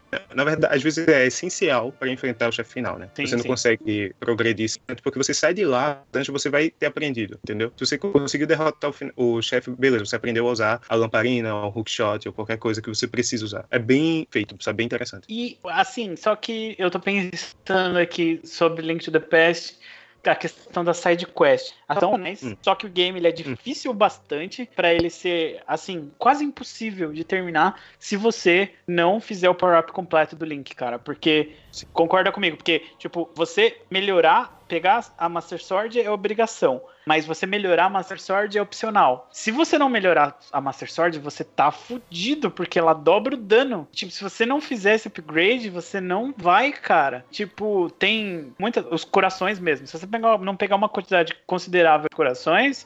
Vai ficar muito difícil passar as dungeons. Deixa eu porque os perguntar, são alguém terminou aqui com todos os corações? Não, todos os corações não. São Eu duas fileiras, eu- né? São acho é, duas fileiras completas. São do- Eu são- deixei, são acho que duas uns são- cinco por fora. Eu deixei dois fora. Faltaram dois corações pra terminar. Primeiro foram dois também. Deixei Nem dois. Só o escudo, que na verdade é uma coisa que você não tem que se preocupar tanto em melhorar, porque ele é bem whatever, né, O cara? escudo, o escudo tá ali, mas não tá, né? Exatamente. De É, vez o em quando você. você Eita porra. Ele é O escudo você whatever. vai gastar, tipo, 100 rupias pra melhorar ele só pra defender de fogo. Não é muita coisa assim. Não, às é- vezes é o ajuda, fogo- né? Mas não é, é aquela nossa senhora. Tipo, a diferença que a espada dá, mensurando o tamanho da diferença que o escudo dá, é quase nada. E só Não, pra é, falar, eu- a gente falou do que o Link encontrou o tio dele lá, caído na masmorra, mas não continuou, né? A história. Sim, É, É, vamos voltar pra história. A gente Então defecou pro resto do jogo, né? Olha, quem liga pra história? Vamos falar da nossa experiência. Exatamente. Enfim, o Link segue lá no castelinho lá, salva a princesa Zelda. Tava presa no E- casal calabouço. Isso, ela tá presa no calabouço. A princesa Link, né? A princesa Link, É, exatamente. o guerreiro Zelda resgata a princesa Link. que ela foi presa pelo o, o vilão. Cara, os nomes dos personagens desse jogo. são foda, né? Garrarim, né? Garrarim? Aganin, né? Haganin. É o Aganin. O Aganin é o. É o Aganin. o Aganin é o, é o bruxo que sequestra a princesa Zelda, que ela tava presa por ele lá e tal. E depois que você foge com ela, ela, ela fala que tem uma passagem secreta, que você pode fugir e você consegue sair lá no santuário. O. Cara, o, o operador de santuário lá, como é o nome de quem fica no santuário? Operador de santuário. do santuário. Porra! Essa foi tendo o crachá dele, né? santuário, o padre. O. É, ele pode ser padre, pastor. É importante dizer. Ele é o homem É o religioso. operador do santuário. O cara não é pastor mais, Não, ele é operador de igreja. Isso é importante. Na, na bispos, versão japonesa do jogo, era a igreja mesmo. Tinha Depois- referência religiosa, no caso. E na versão americana, por, sei lá, não sei, quiseram evitar alguma polêmica com religião, é um templo, né? Um sacerdote, é uma, uma coisa... Japonês. É, sacerdote, essa é a palavra. Operador de, de Não, santuário. não, não, não, não. Operador não, é, não, de- é, não é mais operador de sacerdote, é templo, agora virou-. É, eu prefiro operador de sacerdote de, de igreja. Vixe, operador de sacerdote. Eita, operador. tá, tá indo longe, tá indo longe. hein? Vamos lá que a gente tem futuro. Quando o operador de sacerdote ajuda você e a Zelda lá, e ele fala pra você que você tem que buscar um, um ancião que tem um nome muito filho da puta, cara. Como é o nome desse cara? É o Sarra. Sarra Sarah, Shalá. É. Halashalala. Putz, sim, é aquela entidade que fica falando com você dos botões do- do- dos lugares Não, aí. ele né? não é uma entidade, ele é um velhinho, cara, que você fala com ele no primeiro templo. O, o. Sarras Hala. É um Hala Sa- Sarras Shalala. Hala. Alguma coisa assim. O cara é árabe, né? Isso aí. O Hamla Hamla. Ele, você tem que ir atrás desse cara. E ele fala que ele tá lá em Kakariko Village. E aí você tem que ir lá. Quando você chega em Kakariko Village, você encontra, eu acho que o sobrinho dele, o neto dele, alguma coisa assim. E ele fala: Não, ele não tá aqui, não. Ele tá lá no templo lá. E aí você já vai pro primeiro templo, né? E você encontra ele lá num, num, num buraco, que aí ele vai te, te dar as instruções, as primeiras instruções, né? Ele fala pra você: pegue, entre no templo, consiga o pingente pra provar sua, o seu valor, tal, não sei o que lá, porque você é o herói, blá blá blá. Depois volta pra falar comigo. Quando você volta pra falar com ele, ele te dá Pegasus Boots, que é tipo o item mais legal do jogo, que tipo faz você É. correr, cara. Tipo, é muito, muito. útil, muito útil. Porque se você Muito para pensar, é um jogo grande, sabe? Assim, o mapa de um ponto a outro é distante. Então a Pegasus Boot é o tempo todo usando ali pra você navegar mais rápido no cenário, sabe? Você só quer percorrer uma grande distância, assim, num campo aberto. Você vai embora, sabe? E eu vou falar uma frustração minha de criança que foi já logo no começo, cara. Pra você ver como esse game ele não é tão intuitivo. Tipo, depois que você pega, A gente pega só tá falando mal, né? Né, o jogo é mó bom, Olha, cara. Esse jogo Não, não, é, ele jogo bom pra legal, caralho. Fala com a pessoa, vai. Não, eu vou falar pra, no meu caso, na minha experiência, porque eu joguei, eu não joguei o Ocarina of Time na época. Muita gente diz que é o melhor de todos. Pra mim, o melhor era o Legend, o Link to the Past. Agora não Depois ficar veio passando a mão, não, Luiz Louco. Já falou mal, agora É. tem que continuar. Eu odeio o jogo, mas ele é o melhor. Depois veio o Link Between Worlds, que foi um um upgrade natural desse, mas agora o Breath of the Wild acho que deu uma superada e tal, mas tipo, tá ali no top 3, cara. Então, tipo, o jogo é foda demais. A gente tá analisando, é, criticando a questão da evolução de como é que tudo aconteceu, de maneira nenhuma. Todo mundo acho que concorda que o game é muito foda, só só coisas legais. Mas. É, tirando você, Mr. Luca, todo mundo aqui acha que o jogo é foda. É isso aí. eu, é isso aí. Merda, né? A minha primeira frustração de criança, eu peguei a Pegasus e você tem que ir lá na porra da biblioteca ou na casa lá que tem um livro e você tem que dar uma uhum. corrida e bater na estante para cair o livro de cima da estante. E, e eu não. Ninguém te fala isso. É o pior de você ganha o um negócio, não. mas ninguém te fala pra você dar um dash no, na biblioteca. Realmente não fala, porque você tava falando, ah, ele não dica o Dan falou que eu, os NPCs dão dicas. Eles realmente dão dicas de coisas do game.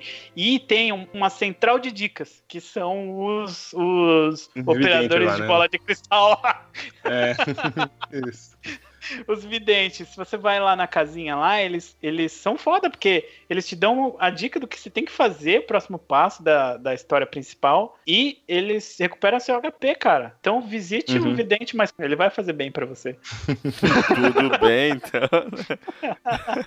Bom, antes não, mas assim, gente, não tem um rapidinho. NPC, tem um NPC que ele diz que, é porque eu descobri isso no jogo, que se você correr e esbarrar em árvores, você pode cair itens dela. E foi Cai assim. Maçã, eu... às vezes vezes, cara. É, foi assim que eu descobri do livro na biblioteca, sabe? Num, num, é. Vocês falam que ninguém fala, mas eu não sei quem também, né? Tipo, o jogo é gigante, eu não vou lembrar de cada NPC. Mas tem alguém que fala a você que se você bate em árvores, você pode achar itens escondidos. E quando eu vi o livro em cima da estante, eu saí, entrei, botei bomba. Aí eu, peraí, vou fazer isso que falaram da árvore. Aí, tan, tan, tan, tan, e aí Caramba, eu peguei. Não, não, não, não é simplesmente botei bomba, eu botei todo o meu estoque de bombas. Nada aconteceu. Agora então, imagina então, mas... você na vida real, coloca uma estante, tem um livro em cima da estante. Ao invés de você subir ou pegar uma coisa e tal. Um item chamado escada. É. é. várias bombas em volta da estante, explodir, não vai acontecer nada. Aí, Aí você vai lá e dá uma cabeçada. É, exatamente. e aí o livro Bom, vai cair. Antes de, antes de voltar pra história, ali na a, a, vila de Cacarico, alguém viu o quadro do Mario? Sim, sim. Tem uma cara. Não. Só, de, só depois que eu descobri. Você não não, não, não viu, Floyd? Não, não vi. Tem uma casinha ali que tem um quadro com o Mario. Se você puxar aquele quadro, sai 20 rupees pra você. Caramba, isso eu não sabia de puxar. Por, por isso que eu falo. Eu, sabia, eu, vi lá. Ô, Camargo, já que você falou de puxar, realmente, agora que você falou, você pode agarrar em qualquer parede e tentar puxar ela, né, cara? Sim. Sim. Ele fica puxando e saindo umas gotinhas de suor da, da cabeça dele. Tipo, eu queria saber aonde ele agarra, mas ele agarra. Tem mais lugares secretos que, que assim, do nada você puxa e sai alguma coisa, será? Assim, que não olha, eu, eu, em alguns casos eu, eu sei que tem isso. Tem aquelas estátuas que, que tem uma língua que você puxa, em alguns casos ah, abre uma passagem. Alguns deles, ele uhum. puxa, puxa, puxa, a língua não vem e sai umas rúpias. Isso ah. cheguei a, a, chegou a acontecer comigo. Ah, legal, legal. Isso eu não sabia também, tá vendo? Eu não usei muito essa mecânica de puxar coisas então, que não deveriam ser aí puxadas. Aí depois eu comecei a puxar um monte de coisa e isso nunca mais aconteceu. Aí eu desisti. É, tipo, aí o jogo mandou um foda-se pra você, né? Não, vamos, é igual, tipo, é igual o, a maçã que eu falei, tipo, tem algumas árvores muito específicas que se você bater nela, cai maçã, mas é tipo, são pouquíssimas. Então, uhum. e como você vai saber disso, e né, tem uma que é diferente, que você, uma que visualmente é diferente, você bate nela e tem uma passagem para uma caverna. Eu não lembro ah, se eu não me é, engano, é um pedaço da... de coração, não lembro. Mas é, essa é razoavelmente fácil que quando você tá lá é, perto dos irmãos lenhadores, não é? Uhum, isso, exatamente. Os lenhadores, eles falam alguma coisa que essa árvore é estranha, alguma coisa, eles falam alguma coisa assim. Só que também uhum. você tipo, vai ter que fazer o teste básico, né? Essa árvore é estranha. Vamos colocar todos os nossos toques de bomba, né? tentar pôr fogo. Fala, depois tentar ir pôr fogo depois. Vamos pôr fogo primeiro. Agora imagina a situação. Esse jogo, ele tinha a estrutura logo no começo, né, idealizando, que aquelas paredes que são quebráveis, ele ia ser por som. Você ia bater com a espada, fazer o barulho de oco para você é poder louco. saber que ali é quebrável. E Não, aí, cara, os designers Nossa, da época, junto com Miyamoto, colocaram rachaduras também. Porque se você der um golpe com a espada, você vai ver que é quebrável, entendeu? Também Não, cara, ela faz e tem tá rachadura. No, tá no gameplay. Se você encosta em qualquer parede e fica segurando a espada, ele fica cutucando a parede, né? Aí ela fica uhum. fazendo tim-tim com a espada, né? Isso aí é uma coisa que é tipo, meio inútil, mas era pra fazer isso então, né? Pra você ver se a Uhum. parede era oca. Isso, Ah, mas exatamente. aí provavelmente ia ter um NPC que ia falar assim: Link, se você segurar o botão da espada, você pode bater na parede pra ver se ela é oca ou não. Cara, imagina a perda de tempo que ia ser você ficar fazendo isso o jogo inteiro, com o tanto de passagem secreta que tem. Você fica Mas, lá ó, batendo na parede. Realmente, por mais que ficou implícito, ficou quase inútil essa mecânica, ela deve funcionar, porque se tem paredes rachadas que não quebram, né? Tipo, Isso, tem exatamente. paredes Tem paredes que rachadas, não não necessariamente usar o seu estoque de bombas resolve a situação. Vai sabe? resolver, né? Ah, o legal que vocês falaram da Pegasus lá, ela também quebra algumas paredes, mas meio fraquinhas. Dá pra você dar um quebra, você pode dar um Nunca. dash e quebrar a parede também, você economiza bomba. Mas não é todas as paredes, é só parede de tijolo mesmo. Se for numa montanha alguma coisa, não quebra. Caramba. Nossa, Mas, não cara, a-. A bomba não é um item tão raro no jogo pra você ficar miguelando assim, Camargo. Ah, cara. Você não. é, Você, você é conhece o aquele meu nível cara de que acaba- né? Acaba o jogo Você com conhece- 999 rupees, tri- 30 É. bombas, 50 flechas. Cara, eu tô lembrando aqui de todas. Como esse jogo fez parte da minha infância e como eu empaquei nesse jogo, cara, em vários momentos. Vocês falando de várias coisas, eu sempre lembrando, de, por exemplo, as fadas que você faz upgrade é, nas bombas, no seu estoque de bombas, estoque Aí de. as fadas não são travestis, cara. Eu fiquei pasmo com isso. Elas são bonitas, né, cara? Tem fadas. As Elas são fadas têm bonitas. essa- As fadas estragaram no Ocarina of Time. Mas tem a, a rainha das fadas, que é uma fada é, gorda e feia, né? É no Dark Tipo, ela- World essa, Ela né? até fala pra você, né? Fala, eu não costumava ser assim e tal. Mas ela, ela fala, né? Ela já dá um disclaimer, né? Fala, eu não sou assim não, viu? Sou amaldiçoada. não se impressione. Não tem essa como sua primeira impressão. Eu, empaquei nas fadas porque você tinha que jogar dinheiro. E aí eu, tipo assim, mano, dinheiro é uma coisa que é importante pra você. Aí você joga, tipo, 20 rúpias, não acontece nada. Aí você joga mais 20, não acontece nada. Aí eu vou falar, vai se fuder, mano. E aí eu vou embora. e aí se você jogar 100, ti- ou são 200? 100. Acho que são 100, né? São São 100, 100, 100. Se você jogar 100, a fada aparece e faz upgrade nas suas coisas, cara. Que E filha da depois, puta. na... depois quando você volta Que lá, filha da puta, de... que ela trabalha de graça, mano? Acho que dá a opção de jogar 25 ou 50 pra facilitar você não ter que ficar indo e voltando tantas vezes. É, porque você faz upgrade várias vezes. Ela aumenta, acho que de 5 em 5 as bombas e Não, depois, flechas. depois- é, de 5 em 5 as bombas e flechas. Então você tem que fazer várias vezes pra poder fazer upgrade nas bombas e flechas. E tem outras fontes de fadas onde elas fazem upgrades nos seus itens. Porém, elas não falam qual item é. Você tem que, tipo, meio que na doida ir jogando os negócios na água, É. né, cara? Você quer deixar esse item, aí você quero, sei lá, e você deixa aí, não, você não quer de verdade, não. Tome aí de volta. Você, porra, aí, meu sei lá, você, tipo, aí você não, joga o e flecha. ideia. A fada gorda, que é, pra chegar nela é difícil pra cacete. Ô, Mr. Depois Luca, você- ah, o mais legal é que eu acho que, tipo, tem duas fadas, se não me engano, uma no, em Hyrule e outra no Dark World. Você joga o item, só tá você ali na caverna. Aí ela pergunta, quem jogou isso? Foi você? É, tipo, Porra, cara. Não, foi o Pelé, sua vagabunda. não, mas é. é. Não, Essa mas- piranha. Tipo assim, né? Tipo, ela dando uma bronca no cara, né? Falou, seu filho da puta, foi você que jogou isso aqui? Não acredito que você jogou isso aqui aqui, né? Não, e é isso que eu E aí falar. você fala, foi eu, ela, eu gosto de É, pessoas eu de honestas. sinceras. Pô, what? Não, Tem a ver? se você jogar o item certo, se jogar o Sim. item certo, que é o caso, é o escudo, é o escudo não, o arco e flecha e a Master Sword, né? Se você jogar esses itens pra ela, ela fala, eu gosto de Não, é o sinceridade e tal. E ela faz upgrade. Só que se você jogar uma coisa que ela não faz upgrade, ela briga com você. Ela fala, você que jogou isso aqui? Aí fui. Aí ela, tipo, ah, vou te devolver porque puta. você é bom, mas não faça mais isso. Tipo, mano, que filha da puta.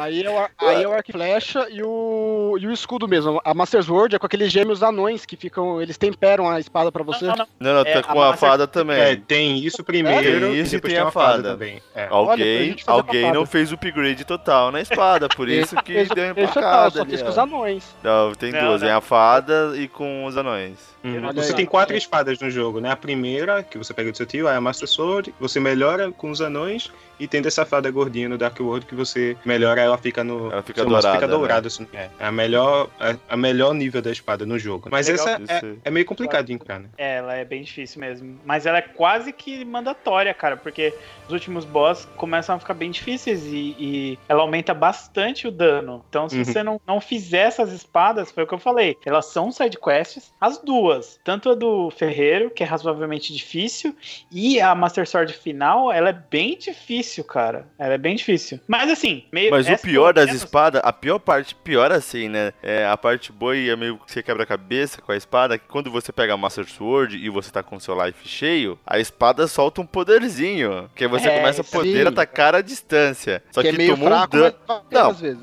Cara, você ataca a Não, é bem distância. não- útil, é bem útil. Eu já Não, usei. ele é É, fraco, O mas problema é é que você não, fraco. Assim, comparado com o golpe corpo a corpo, ela é fraca, mas, pô, ela resolve muito o problema. E, e, cara, mas também, você tomou meio dano, você perdeu o Já poder. era. Aí você sai atrás de coração igual um louco, cara. e se você tá num castelo mesmo, você não acha coração a, a roda, assim, aí você tá fudido. Cara, é... esse jogo é muito difícil, cara. É muito difícil. Cara, eu descobri o Fast Travel, redescobri esse Fast Travel do- desse jogo, cara, muito lá na frente. Eu ficava. É que o mapa também não é tão impossível Aham. de se andar. Mas, porra, mano, eu falei, mano, que mão na roda. Se eu tivesse essa Mas é bodega um desde o adianto, início. né? Se É um tivesse essa adianto. bodega desde o início, aí, como eu sei que atrás da casa do Link tem um poço de fadas, né? Ali próximo da casa dele. Mano, eu usava o espelho pra voltar pro. pra Hyrule.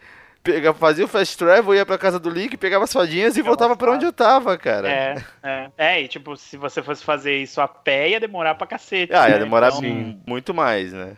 Mas Uhum. é uma side quest mesmo, assim, porque, tipo, fica ali no meio da floresta o, o menino que toca flauta, mas, tipo, Na Você floresta no Dark pode- World, não é? pode. É, tipo, ele, te, ele tá. Na, É na ele, ele que te dá pá ele pra te você dá encontrar a, a flauta. Uhum. É, Ele disse assim, que costumava tocar ali na floresta e agora tá no Dark World. E enterrou a flauta Ocarina em algum lugar. Aí, se você me ajuda a encontrar, sim, aí você pega uma pá pra ajudar ela a encontrar, né? É, assim, se você prestar atenção no texto, até que é fácil, mas outro desafio de criança. Eu não sabia ler inglês na, na época e, tipo, Uhum. e aí eu ia na doida. E ali, realmente, se você não, tipo, vê o que o cara tá te falando, ó, isso aqui é uma pá, bem que pá servem pra cavar, mas ele te dá uma puta dica, né? Ele falou, enterrei aqui. Tá no, Então, na tipo, noroeste, né? Procure aqui, noroeste é. dessa floresta. É, exatamente. Então ele te dá mais ou menos a dica de onde tá. E o que fazer depois com a, com a flauta também, a ocarina. Porque se você não é, usar a ocarina no lugar certo, não desbloqueia o fast travel, né? Tem que ir Não, lá que aí na- depois você tem que tocar. Você tem que tocar no bar, no, em Hyrule, né, em Cacarico. Você vai no bar, toca pra um cara que tá no bar e ele fala, pô, toca lá no, no hall da No cidade. marco da que- cidade. é a isso. estátua da, da cidade que você consegue. E aí é um, passa- agora que a gente aí já é tá um a passarinho que te mesmo, leva. Alguém teve É, dó a desse história tá no caralho, depois... né? Que eu tô pensando, né? A gente tá. Sim, cara. Al- alguém teve dó do bichinho na hora que você toca a ocarina pra ele vir uma árvore? Eu, Sim, cara, eu fiquei com muita ele dó do vira bichinho, árvore, velho. né? Cara, eu acho que eu triste, fiquei velho. com mais dó do, do, do operador de santuário, cara. Porque... Do tio ninguém tem dó, né? O tio morreu, Não, não, você não. rouba ele, ninguém tem lembra- vocês lembram da morte dele? Eu achei a melhor morte do videogame de todos os tempos, cara. Que tipo, ele pega e você chega lá no santuário e, e foi o, o- Tipo, a Zelda tá com o operador do santuário. E aí, ele tá protegendo ela. Aí o, o Aganin vai lá, dá um pau nele e leva a Zelda embora. E leva pro castelo. E o. Sim. E aí ele fica caído lá. Ele fala as últimas palavras sempre, né? O cara tem que esperar o herói chegar. Tem que esperar o herói chegar pra dar as últimas palavras e morrer. O cara quer morrer logo e não pode, porque o herói É, não aparece. Caramba, que droga, o Link aparece logo pra poder morrer. Aí quando ele chega, aí tipo, ele fala pra você, vai lá, ela foi, ele levou ela pra torre do castelo, não sei o que. Aí ele morre, aí tipo, ele du, du, du, du, du, du, du, du, desaparece, cara, muito legal. Pega na sua frente, É. cara. O cara apodrece e desentrega na sua frente. Barulhinho mó legal e ele desaparece assim. o cara é. morreu, tá achando mó legal, né? É É, da hora, o cara É morreu. padrão ficou dos aqui, ó. operadores de santuário. Desapareceu. Tá no contrato, tá no contrato. Tá, é, é um bônus. Foi arrebatar, talvez. Foi arrebatar. Caraca, pronto, você acabou de desmistificar o negócio, tá aí o porquê. Porra, agora quando a pessoa falar de ser arrebatado, eu só vou pensar no cara desaparecendo e fazendo esse barulho. Cara, Ai, caramba. O Luca vai ficar ansioso pro juízo final pra ver as pessoas brilhando e fazendo barulhinho agora. Mesmo que ele não vá. Não, o que importa é você assistir, filho. O que importa é você Ah, assistir. Faço questão de ir pro inferno pra assistir o pessoal desintegrando e um sonzinho do Zelda. Você está no caminho certo. Então, já que a gente retomou a história. É... Retomou mesmo? É sério isso? É, a gente retomou mesmo? Não lembro, né? A gente tá no segundo pingente agora ou no primeiro ainda? Falou com, falou com o Shalahalamamela e Achado Pegou pegou o primeiro pingente. Depois ele fala que você tem que pegar os outros dois. E aí você fala com ele. Ele fala: depois que você tiver os três, você vem falar comigo. Quando você fala com Uhum. ele, ele fala pra você: Olha, agora você é digno de buscar a espada que vai banir o mal. E aí você vai pra floresta pra reclamar a espada pra você. E é um momento muito épico do game, cara. Porque quando você entra na, na Lost Woods, né? Quando você entra Isso. na Lost Woods. E aí você chega no onde é a Master Sword, porque a Lost Woods ela é toda cheia de névoa e tal. Mas Você quando é você chega na parte. É, é verdade, tem várias Master Tem um Swords. monte falsas. de- é. falsa, você vai puxar. Não É. é. Fala, Tem ladrões também, né? Tem uns caras que Tem batem em você. Opa, É. E uma você e não uma pode matar os caras, cara. É é porque isso é meio vida real, cara. Você é assaltado, os caras roubam você e sai correndo. Não tem o que fazer. E você, e você é um puta guerreiro com a espada fodona e não pode ir lá dar umas... guerreiro que vai banir o mal, salvar a humanidade, mas você não consegue lidar com um ladrão da Praça da Sé, tá ligado? Ladrões Trombadinha da- são imortais. Aí, tipo, quando você chega na parte onde tem a Master Sword, aí já não tem névoa mais, tem a floresta densa, só que ela tem umas frestas de luz que elas passam por essa- esses buraquinhos das árvores, iluminam lá, e aí tem um monte de animaizinhos, cara, esquilos, uns animaizinhos pequenininhos, tipo que saem correndo quando você anda. Eles fizeram todo um cenário muito bonito, cara, pra você ser um momento impactante. Com certeza a Master Sword ela é o que ela é hoje por essa cena, cara. Eles terem criado um, um negócio tão legal. E aí você Um sobe bosque lá. de esquilos? entendi, entendi. é o que ela é. Não, cara, mas tem toda aquela cena de depois que você retira, você ilumina a floresta, sai a névoa, fica tudo. O clima do jogo muda, a música muda. É. Não é só os Não, ali parece que você pegou a última também. arma do jogo, né, cara? E na verdade tá longe disso, né? É, tem a sensação É, ali "Mano, agora parece o momento que você vai pro alguém", fim do jogo já, né? E É olha, você eles- conseguiu os três pingentes que é- representam a, a Triforce, se eu não me engano, né? Um da sabedoria, da Sim, coragem do poder. Sabedoria, coragem, Agora, poder. agora você é digno de puxar, né? De pegar a espada lendária, Master Sword e tal. Aí você, porra, agora, meu irmão, eu vou pra cima ali Vou e acabou o jogo. E Só acabou que o jogo. aí, aí que tá. Na Montanha da Morte, que a gente pulou pra poder correr um pouquinho a história, eles dão um- uma pequena palhinha que existe um mundo sombrio, porque você vira um coelho no mundo sombrio. Só que ninguém leva a sério, né? Você virou um coelho, ninguém tá nem aí. Eles te dão uma palhinha, ó, tem mais coisa pra você ver. Só que Isso. você pegou a espada e falou, ah, vai acabar o jogo logo logo, tamo é. É, É, exatamente. é bem estranho esse momento, porque você tipo, é transportado pra uma outra dimensão e você tá preso na Death Mountain lá. Só que aí você fica pensando, tipo, cara, será que. Aí, só que se você apertar, será que é só aqui e tal, que tem esse mundo paralelo? Mas se você apertar Start, você vê que tem uma versão alterada do mundo. Aí você fala, porra, tipo, beleza, Em naquele momento. mundo. É, naquele momento você não pode sair dali da montanha. Mas você, tipo, fala, mano, tem um mapa inteiro ó, invertido aqui. Que porra é essa, né? E Uhum. aí, tipo, é, eles já meio que dão a dica de que você, tipo, eles falam, ah, você muda de forma tal. Você, logo os primeiros bichos que você encontra lá, né? Que o cara tá. O bichinho tá com raiva, tá batendo no outro porque ele foi transformado, né? Falando, eu tô com É, um tá raiva chutando o outro ali. deixa eu em paz, eu tô com raiva porque eu fui transformado nesse bicho. Aí ele fala que ele veio buscar a Moon Pearl, que é o item que vai poder manter a sua forma original, né? Você Uhum. vai pra Torre de Era. E você, pegar eu não entendi por quê. Você vira um coelho e na forma de coelho você não pode usar arma nenhuma. Mas por que um coelho? E é o coelhinho da Duracell ainda, rosinha, todo coelhinho. Por quê? É É porque o coelho da Duracell né? só corre, pô. Patrocínio, né? Ele, ele só corre, ele não tem habilidade de usar espada. Tem uma explicação, Camargo, do lore do game. Tipo, eles. É, quando você vai pra Dark World, você vira algo relacionado ao seu, ao seu caráter. Por isso que o Link vira um coelhinho rosa, velho. É, Porque- sim, ele é um é um menino de cabelos rosas que vira um coelho rosa. Ele é muito Ok, fofinho. né? Ele é um fofo, é. Exatamente. Ele é um garoto Ah, fofo. E aí, você, quando você consegue a Moon Pearl, aí o mundo se abre pra você, porque aí você vai poder manter sua forma original e poder acessar o, acessar o Dark World. E Uhum. o Floyd falou dos teleportes. Tem vários tipos de teleporte, né? Existem os teleportes escondidos, que são pra acessar o Dark World, que são em vários lugares do mundo. Existem os Sim. teleportes na água, né? Que se você entrar num redemoinho, você vai parar em outro lugar do mapa completamente diferente. Mas isso você só consegue depois de pegar as nadadeiras, que o Zora te deixa, Sim. te deixa acessar. É, É, assim, você você tá compra nadando dele, pra- né? Isso, Uhum. isso. Aí, tipo, você tem, tem esse teleporte também. E depois, por fim, tem o teleporte da Ocarina, que você toca ela e o passarinho vem te buscar, né? Só Então- no mundo de Hyrule, né? No Dark World ela não funciona. Exatamente. Porque não existem passarinhos. Né? Passarinho talvez tenha virado um, um ser humano, né? Mas no, no mundo de Hyrule, as galinhas viram esqueletos. É mesmo, No pode Dark crer. World, É, no Dark viram- World, as galinhas viram uns esqueletos. Cara, e no Link to the Past eles já começaram com meme que se estendeu por toda a série, que é não arrume treta com as galinhas, né, cara? Elas vêm pra cima, né? Bater demais na galinha, vem um ataque tipo, gigantesco de galinhas assassinas, velho.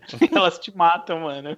É muito foda isso. Isso perdura até Breath of the Wild, cara. Até hoje tem essa parada. É, Ah, virou uma, uma assinatura da você não série. pode bater em galinhas. Tem outros que puxaram também. É, não, mas no Zelda é as galinhas que. É a revolta das galinhas, né? É, a- É. o momento que elas mesmo você bate umas três, quatro vezes assim aí em cima de você. Cara, Isso tá até no Breath of the Wild. É muito, muito Breath legal eles Wild, manterem ele, isso. ele é um jogo tão, assim, autônomo. Ele, ele tipo, é um mundo vivo, as coisas respondem a, a- naturalmente. As coisas que, se você bater demais na galinha, ela, elas atacam você. E aí os caras, players, vão lá, batem nas galinhas, deixam ela a ponto de ficar puta, e aí ele sai carregando a galinha e joga pra cima de um inimigo. Aí o inimigo bate na galinha e ativa a revolta das galinhas no inimigo. No inimigo. E Eu as já vi isso. galinhas detonam o inimigo, cara. Isso é genial, mano. Tipo, Você faz uma um parada totalmente- amigo, né?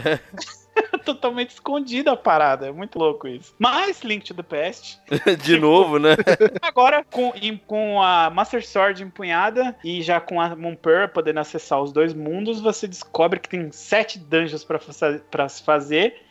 Ah, é. Na verdade, quando você Isso depois de voltar ao Sword- castelo. É, Isso, porque você pega a Master Master vai em Sword. direção ao castelo, né? E aí você vai enfrentar o Aganinha. Uma- tinha uma parte lá que tinha um raio do mal, né? Que você não podia passar. E- Você usa a espada, porque a Master, a Master você tem que repelir o mal, né? Isso. E aí você ah, entra no castelo e enfrenta. Não, você encontra, né, o Aganin lá. É muito engraçado isso que ele. Ah, vai me ver. Ele tá atrás da cortina. Você vai, abre a cortina e tem uma porta. É, ele Tipo, usa ah, poder. ah, eu ele sou um mago. poder- Ele usou o poder mágico de se esconder atrás da cortina. que merda.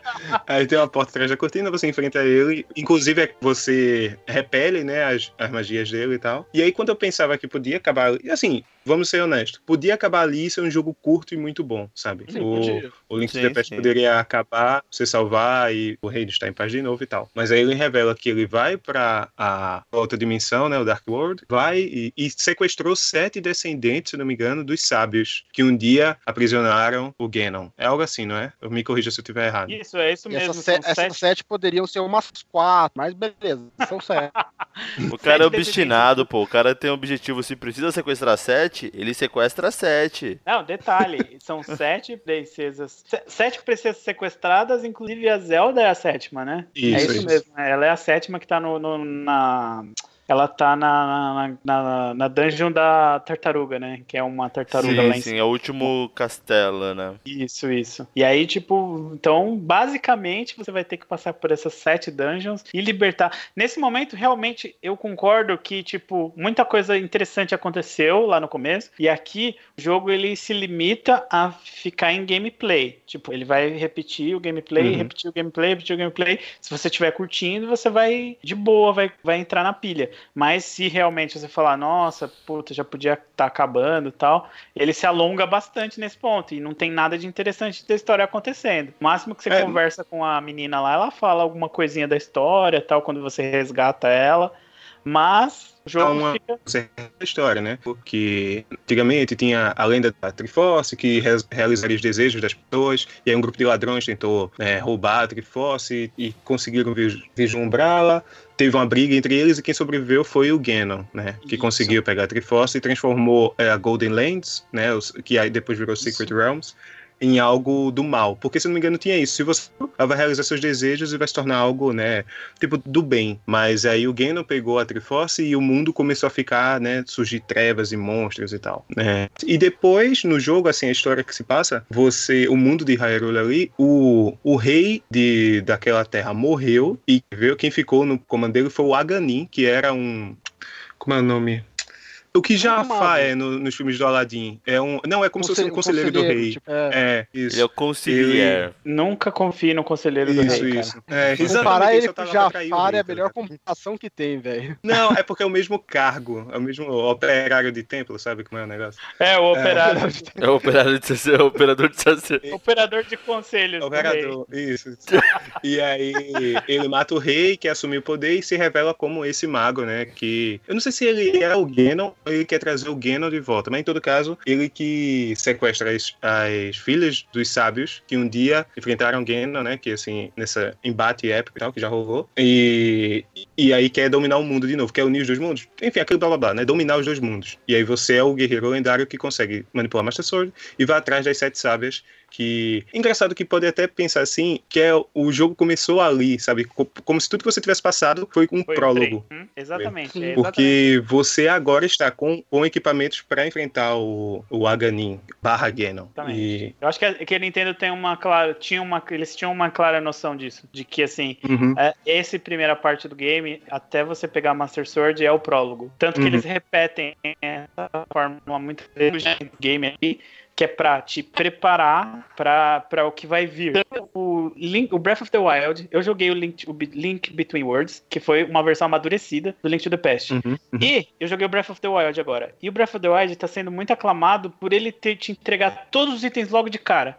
Diferente de todos os Zeldas que você vai pegando progressivamente e vai podendo abrir devagar, esse jogo ele te dá um mundo gigantesco e te dá todas as ferramentas para você interagir com esse mundo. Só que eu não estava me lembrando uhum. que Link Between Worlds já fez isso antes. E olha como a Nintendo faz o que dá certo, ela implementa de novo. No Link Between Worlds, que foi o grande título antes do Breath of the Wild, eles te deram todas as ferramentas. Num certo momento do jogo, eles te dão acesso a todas as ferramentas. Diferente do Link to the Past, que é progressivo. Isso. Você pode falar, Isso. pode pegar qual você quiser. Se aluga, é, lá é aluguel. Se aluga qual você quiser. Pode pegar todas, se você for o caso. E aí, tipo, isso se deu muito pagar, certo. né? É, se puder Pagando pagar, bem, pode pegar aí. Pagando bem, bora aí. Isso deu certo. perceberam que, que foi agradável pro fãs. Tipo assim, como o mundo é muito grande, é bom que você já tenha tudo e você mesmo perceba, mano, essa rachadura é uma bomba, aquele negócio ali é o hookshot, aquele outro ali é a flecha, esse outro não sei o que. Deu muito certo. E eles levaram pro Breath of the Wild, cara. E deu mais certo ainda. Tipo, começo do uhum. jogo, todas as ferramentas, o mundo é seu playground, vai descobrir. E, é e é foda, é... depois que você pega todas as suas habilidades principais, e o, tem um personagem que lhe dá um paraglide, né? Como se fosse um asa delta assim pra você navegar. E a primeira coisa que ele dá é vá lá e derrota a mira. Logo de cara. Você pode ir com o que você tem. Isso confirmando o que tu falou, Mr. Ruka. Você pode ir logo de primeira, ir por castelo e tentar derrotar Ganon. Claro que você não vai conseguir, porque você tem, não tem corações, equipamentos, assim, as suas armas, armadura e tal. E aí você. E aí diz, ó, você pode ir direto pro castelo, mas tem essa cidadezinha aqui, né? Se você for pra Cacarico e tal. E aí o jogo progride a partir daí. E aí tem quests side quests muito melhor estruturadas, por ser um jogo de 2017, do que o, o Link to the Past, que era um jogo, como tu mesmo falou, progressivo, né? Assim, a, até as dungeons tem, tem os números, que eu, inclusive eu segui quando eu fui jogando, né? Eu, já que eu nunca tinha chegado nessa parte, eu fui seguindo o, a numeração e é muito bem estruturado, sabe? Ah, tem coisas que você pega na a luva mesmo, que você consegue levantar objetos mais pesados do que uma que você já pegou no começo do jogo. É, ele na, tem alguma templo, alguma, alguma dungeon, número, sei lá, 3, 4, que você pega. Pra você entrar nela, você tem que ter pego a luva da dungeon 2 ou 1, entendeu? Ele é bem estruturadozinho nesse, nesses pontos. O que torna o jogo. É seguro um pouco mais na sua mão, um mas. mais sequencial, né? Isso, é. E não que isso seja é, ruim, sabe? O Breath coisa, se você quiser dar uma, se quiser dar uma chitada, você pode ir na Dungeon 4 primeiro, que ela não, não pede nenhum objeto, ela te dá aquele cajado que cria bloquinhos. Isso te facilita um pouco para fazer outras dungeons, mas é mais para quem uhum. já conhece o mapa. Você tá jogando a primeira vez, seguir a ordem numérica é o melhor mesmo. É, né? É verdade. Uhum. Até porque eles terem colocado ordem numérica é justamente para você, para lhe ajudar, né? Porque é podia ser. O povo, o povo é muito chato. Porra, você bota lá um, dois, três. Cacete, que custa você seguir a porra da, da sequência, mano? Não, eu vou É, no mano, mato não, primeiro, porque eu sou do contra. Ninguém manda em mim. Pô, vamos. Pô, gente. Cara, se você for parar pra pensar em questão de design de game, é, tipo, faz bastante sentido eles terem ordenado as, as dungeons e te dar acesso na ordem, mais ou menos, porque, tipo, como você vai fazer um desafio progressivo, né, num jogo de mundo aberto? Então é um desafio mesmo, né? Como você vai fazer essa dungeon é mais difícil que essa e o que vai te impedir que você faça essa primeiro que essa, por exemplo? Então, faz sentido, né? É, eu acho que é, que é interessante. O próprio Breath of the Wild, por exemplo, ele tem uma certa. Você pode ir pra qualquer lugar, você pode ir em qualquer daquelas dos shrines, que são as mini dungeons, mas você só pode fazer as dungeons em um determinado momento. As dungeons mesmo, né? Que são os guardiões lá, você. As bestas, né? Que são as bestas, você só pode fazer num momento específico do game, quando você vai avançando na história, né? Então. Porque, até porque tem a questão da dificuldade e tal. É, é um desafio fodido, fala a Uhum. verdade. Se você tivesse que fazer um game de mundo aberto e como fazer que o game comece ensinando o player e depois ele, ele te of- oferecer mais desafio pro cara mais preparado, né? É difícil pra caralho, né, velho? Né, E isso, a gente tá falando, Mr. Hulk, a gente que joga videogame há um tempo, a gente tá, sei lá, na geração PlayStation 4, Xbox One, e tipo, a gente já tem toda uma bagagem, ainda assim hoje é difícil criar um jogo de mundo aberto que seja muito bem estruturado, sabe? A gente consegue arranjar um exemplo bom aqui ali em franquias ocidentais e orientais, mas um, considerando também que esse jogo, ele, é, na, durante a produção dele, ele começou a produção junto com o Super Mario World, antes do, do Super Nintendo ser lançado, até porque o Super Mario foi título de lançamento. E ele teve o- a produção, a equipe de desenvolvimento, né, focou no Super Mario que decidiram que ia ser o jogo de lançamento e depois focaram no, no Zelda. E eles tiveram alguns tipos assim, algumas concessões. É muito interessante pensar que, por exemplo, é, eles pensavam em implementar um sistema de você queimar o terreno, por exemplo, que o fogo se alastraria pelo gramado e que também teria comida, que, que dois elementos que estão presentes no novo jogo do Zelda, tá ligado? Que estão presentes no Breath of the Wild. É muito Que interessante foda, ver né? que, que as ideias estão sempre lá, sabe? Que o, o Miyamoto e sua equipe já tinham pensado e, assim, abriram concessões Pô, aqui mas e pera aí, o cara, o cara ficou 25 anos maquiando Segura. como colocar fogo no jogo, fogo cara. planta. Não, cara, não, mas, Não, mas de de certa, certa forma Eles é focam em outros lugares, entendeu? Tipo, eles focaram em criar, por exemplo, ó, como a limitação, ele acaba sendo a. gerando a solução criativa. O fato do Dark World ser igual ao mundo. É, o, o primeiro mundo, né? O mundo normal, não é à toa, sabe? Exatamente. Acabou virando uma coisa muito interessante de, de puzzles ambientais. Tem uma dungeon que você tem que abrir uma alavanca que corre uma água, porque o mago lhe fala, né? Que algumas coisas Sim, que você sim. gera no mundo normal Sim. no Dark World vira também influencia no Dark World. E então ele faz esse tipo de brincadeira. E se tivesse a- em memória infinita, talvez eles quisessem criar outro mundo e não ia ser soluções tão criativas quanto a que a gente encontra no jogo. Não, já Sim, foi uma ótima sacada que, querendo ou não, você faz dois mapas usando um só, né? Isso, a gente já tem memória Uma limitada. Coisa que ali, Viu, isso. Floyd, eu não, eu não duvido. Eu não duvido que o Miyamoto seja um loucão, filha da puta, que, e, tipo, os caras dos engenheiros lá deviam, os programadores deviam odiar ele. Porque, tipo, o cara falar, tipo, eu quero isso, eu quero que ele coma e se alimente, senão ele vai morrer de fome. Eu quero que eu ponha fogo na, no, no gramado e o fogo vai avançando, essas coisas. E os caras, tipo, meu, vai se fuder, não dá pra fazer isso, mano. Tipo, Uhum. e até o momento em que, tipo, chega, vai, vai chegando o momento em que os- o hardware vai permitindo, né? É, Uhum. e- realmente, eu vi um documentário que eles falaram do Link Past, eles estavam se gabando muito de- do fato do Link to, the Past ser um game muito maior do que o, o padrão do, do, do Super Nintendo. O Link to the Past, se eu não me engano, ele tem mais de um mega, esse game. E, e os jogos de, de, de Super Nintendo costumavam ter 512K, ou 200 e- 512K mais ou menos, eram bem menores. O tamanho do jogo não dá um tamanho do wallpaper que eu tenho no PC aqui. É, uma imagem do jogo vê. hoje é mais pesada que o jogo, sabe? É o muito próprio jogo. é, né?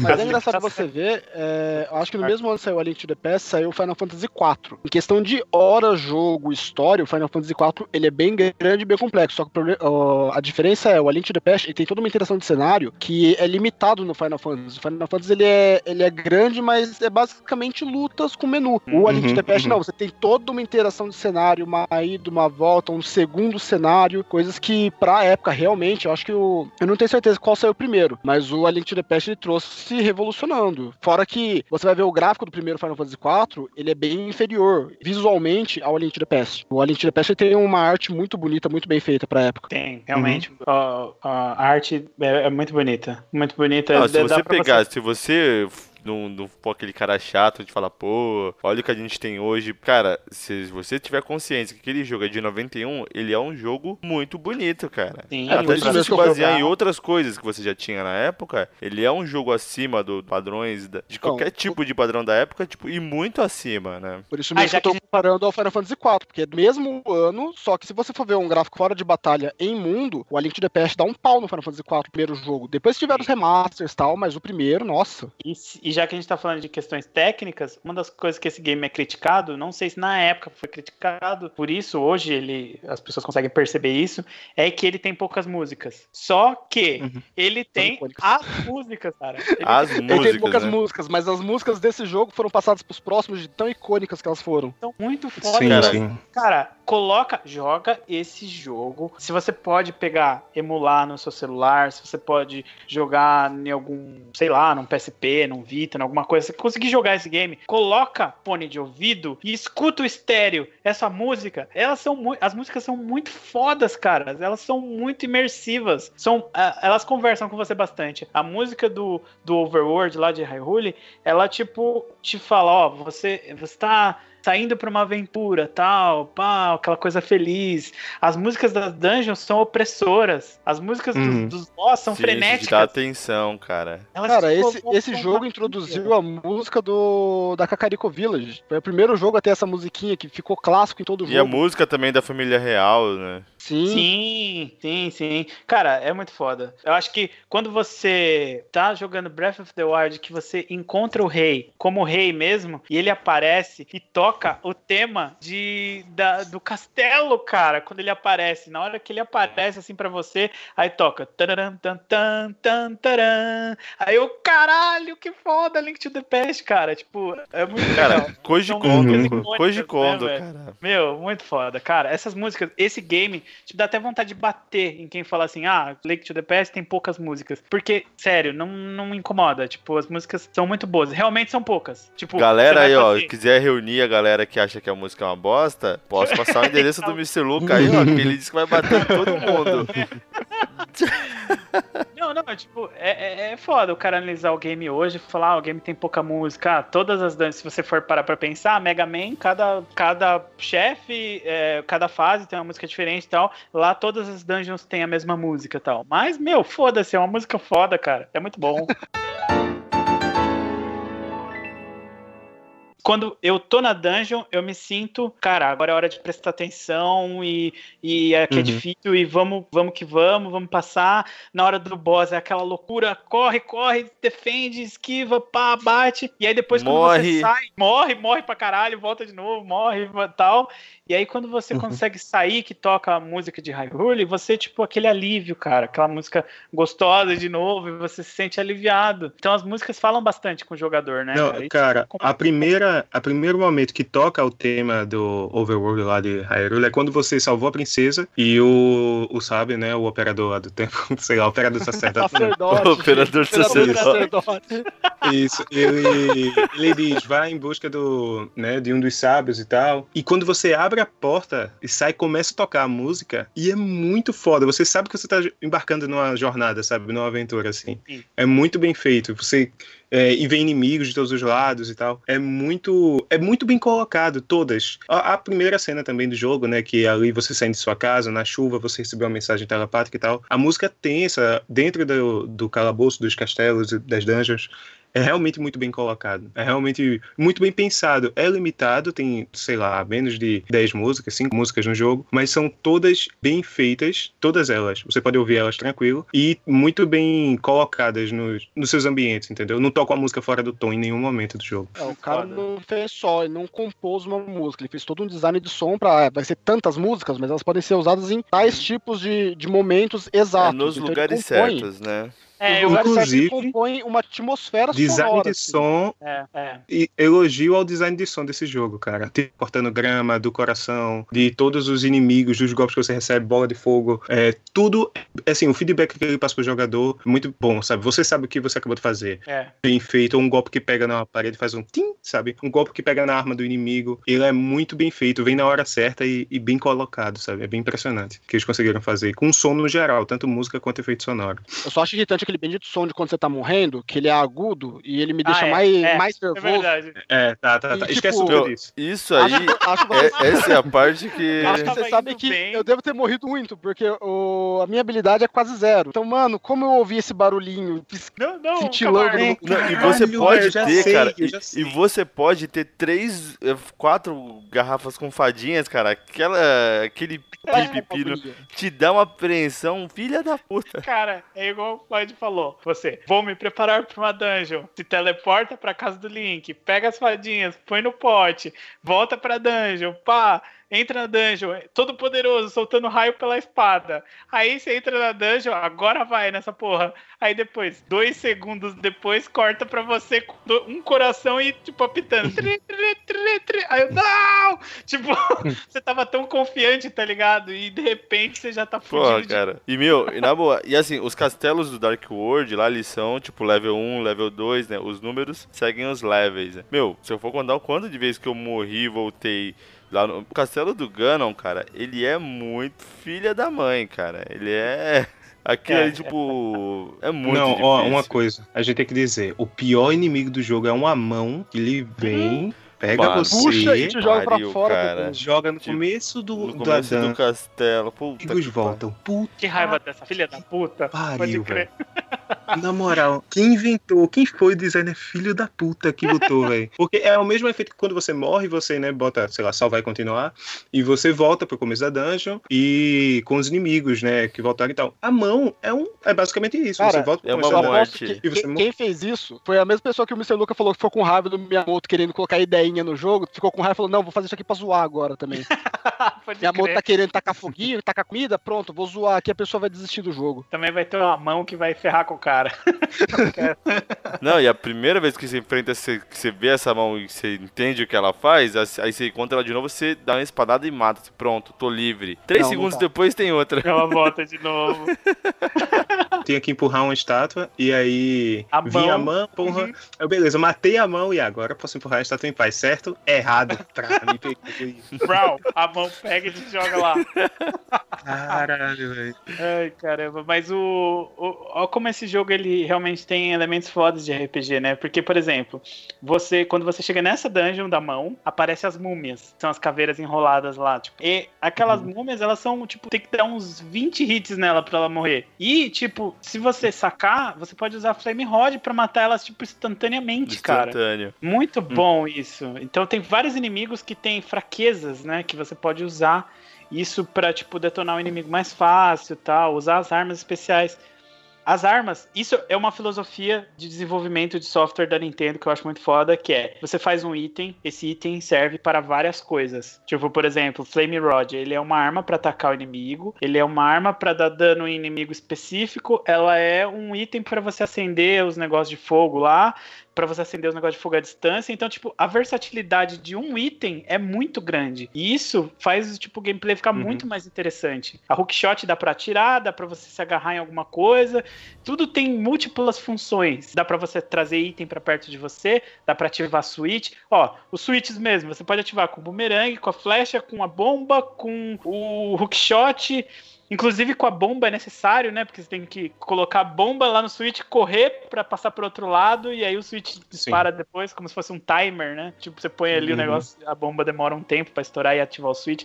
Então, tipo, é muito genial, cara. Tipo, uma pessoa, uma, um, um desenvolvedor mais simples vai fazer um game ali, tipo, ó, ah, coloquei uma bomba, o que a bomba faz? Explode, dá dano no inimigo, pronto, acabou. Não, cara, os caras são foda. Tipo, que mil utilidades a gente pode dar pra essa bomba aqui, né? É mais ou menos assim, eu acho. Né? E talvez tenha sido, é, a, de novo, solução criativa para uma limitação na época, né? Apesar do inventário ser bem, bem vasto até, Generoso, né? tipo, é, eles têm... Eles, é como tu falou, sabe? A bomba, tem momentos que você joga no esteira para ativar um switch à distância que você não alcança com outras armas, ou que você usa o boomerang e usa o hookshot, né? Eles colocam o mesmo item pra... Esquece, tô acabando repetindo tudo que tu falou, mas...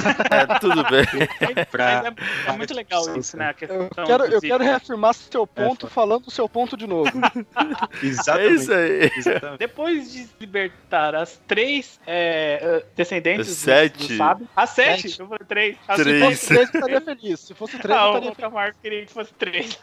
As Ele sete queria que fosse quatro no começo do cast, daqui a pouco ele chega em duas. Ou É, uma. exatamente. Podia ser só a Zelda, né, gente? Podia ser só a Zelda. Pô, é Legend of Zelda, não é Legend of Seven Sages. Seven Princes. então, tipo, depois que você consegue libertar todas, aí você é revelado o lugar onde a, a Zelda tá presa, você vai lá, libera ela também e tal. E aí, tipo, elas todas falam que vão unir os poderes lá e tal, pá, pra poder quebrar o. a magia. a- quebrar o encantamento que tem na Sete selos. É uma, ba- No- é uma no barreira castelo, né? barreira mágica no é uma castelo. barreira né? mágica. Que é a Torre de Era, Isso. só que na versão Dark World, né? E aí você vai quebrar o. Você vai quebrar esse. esse.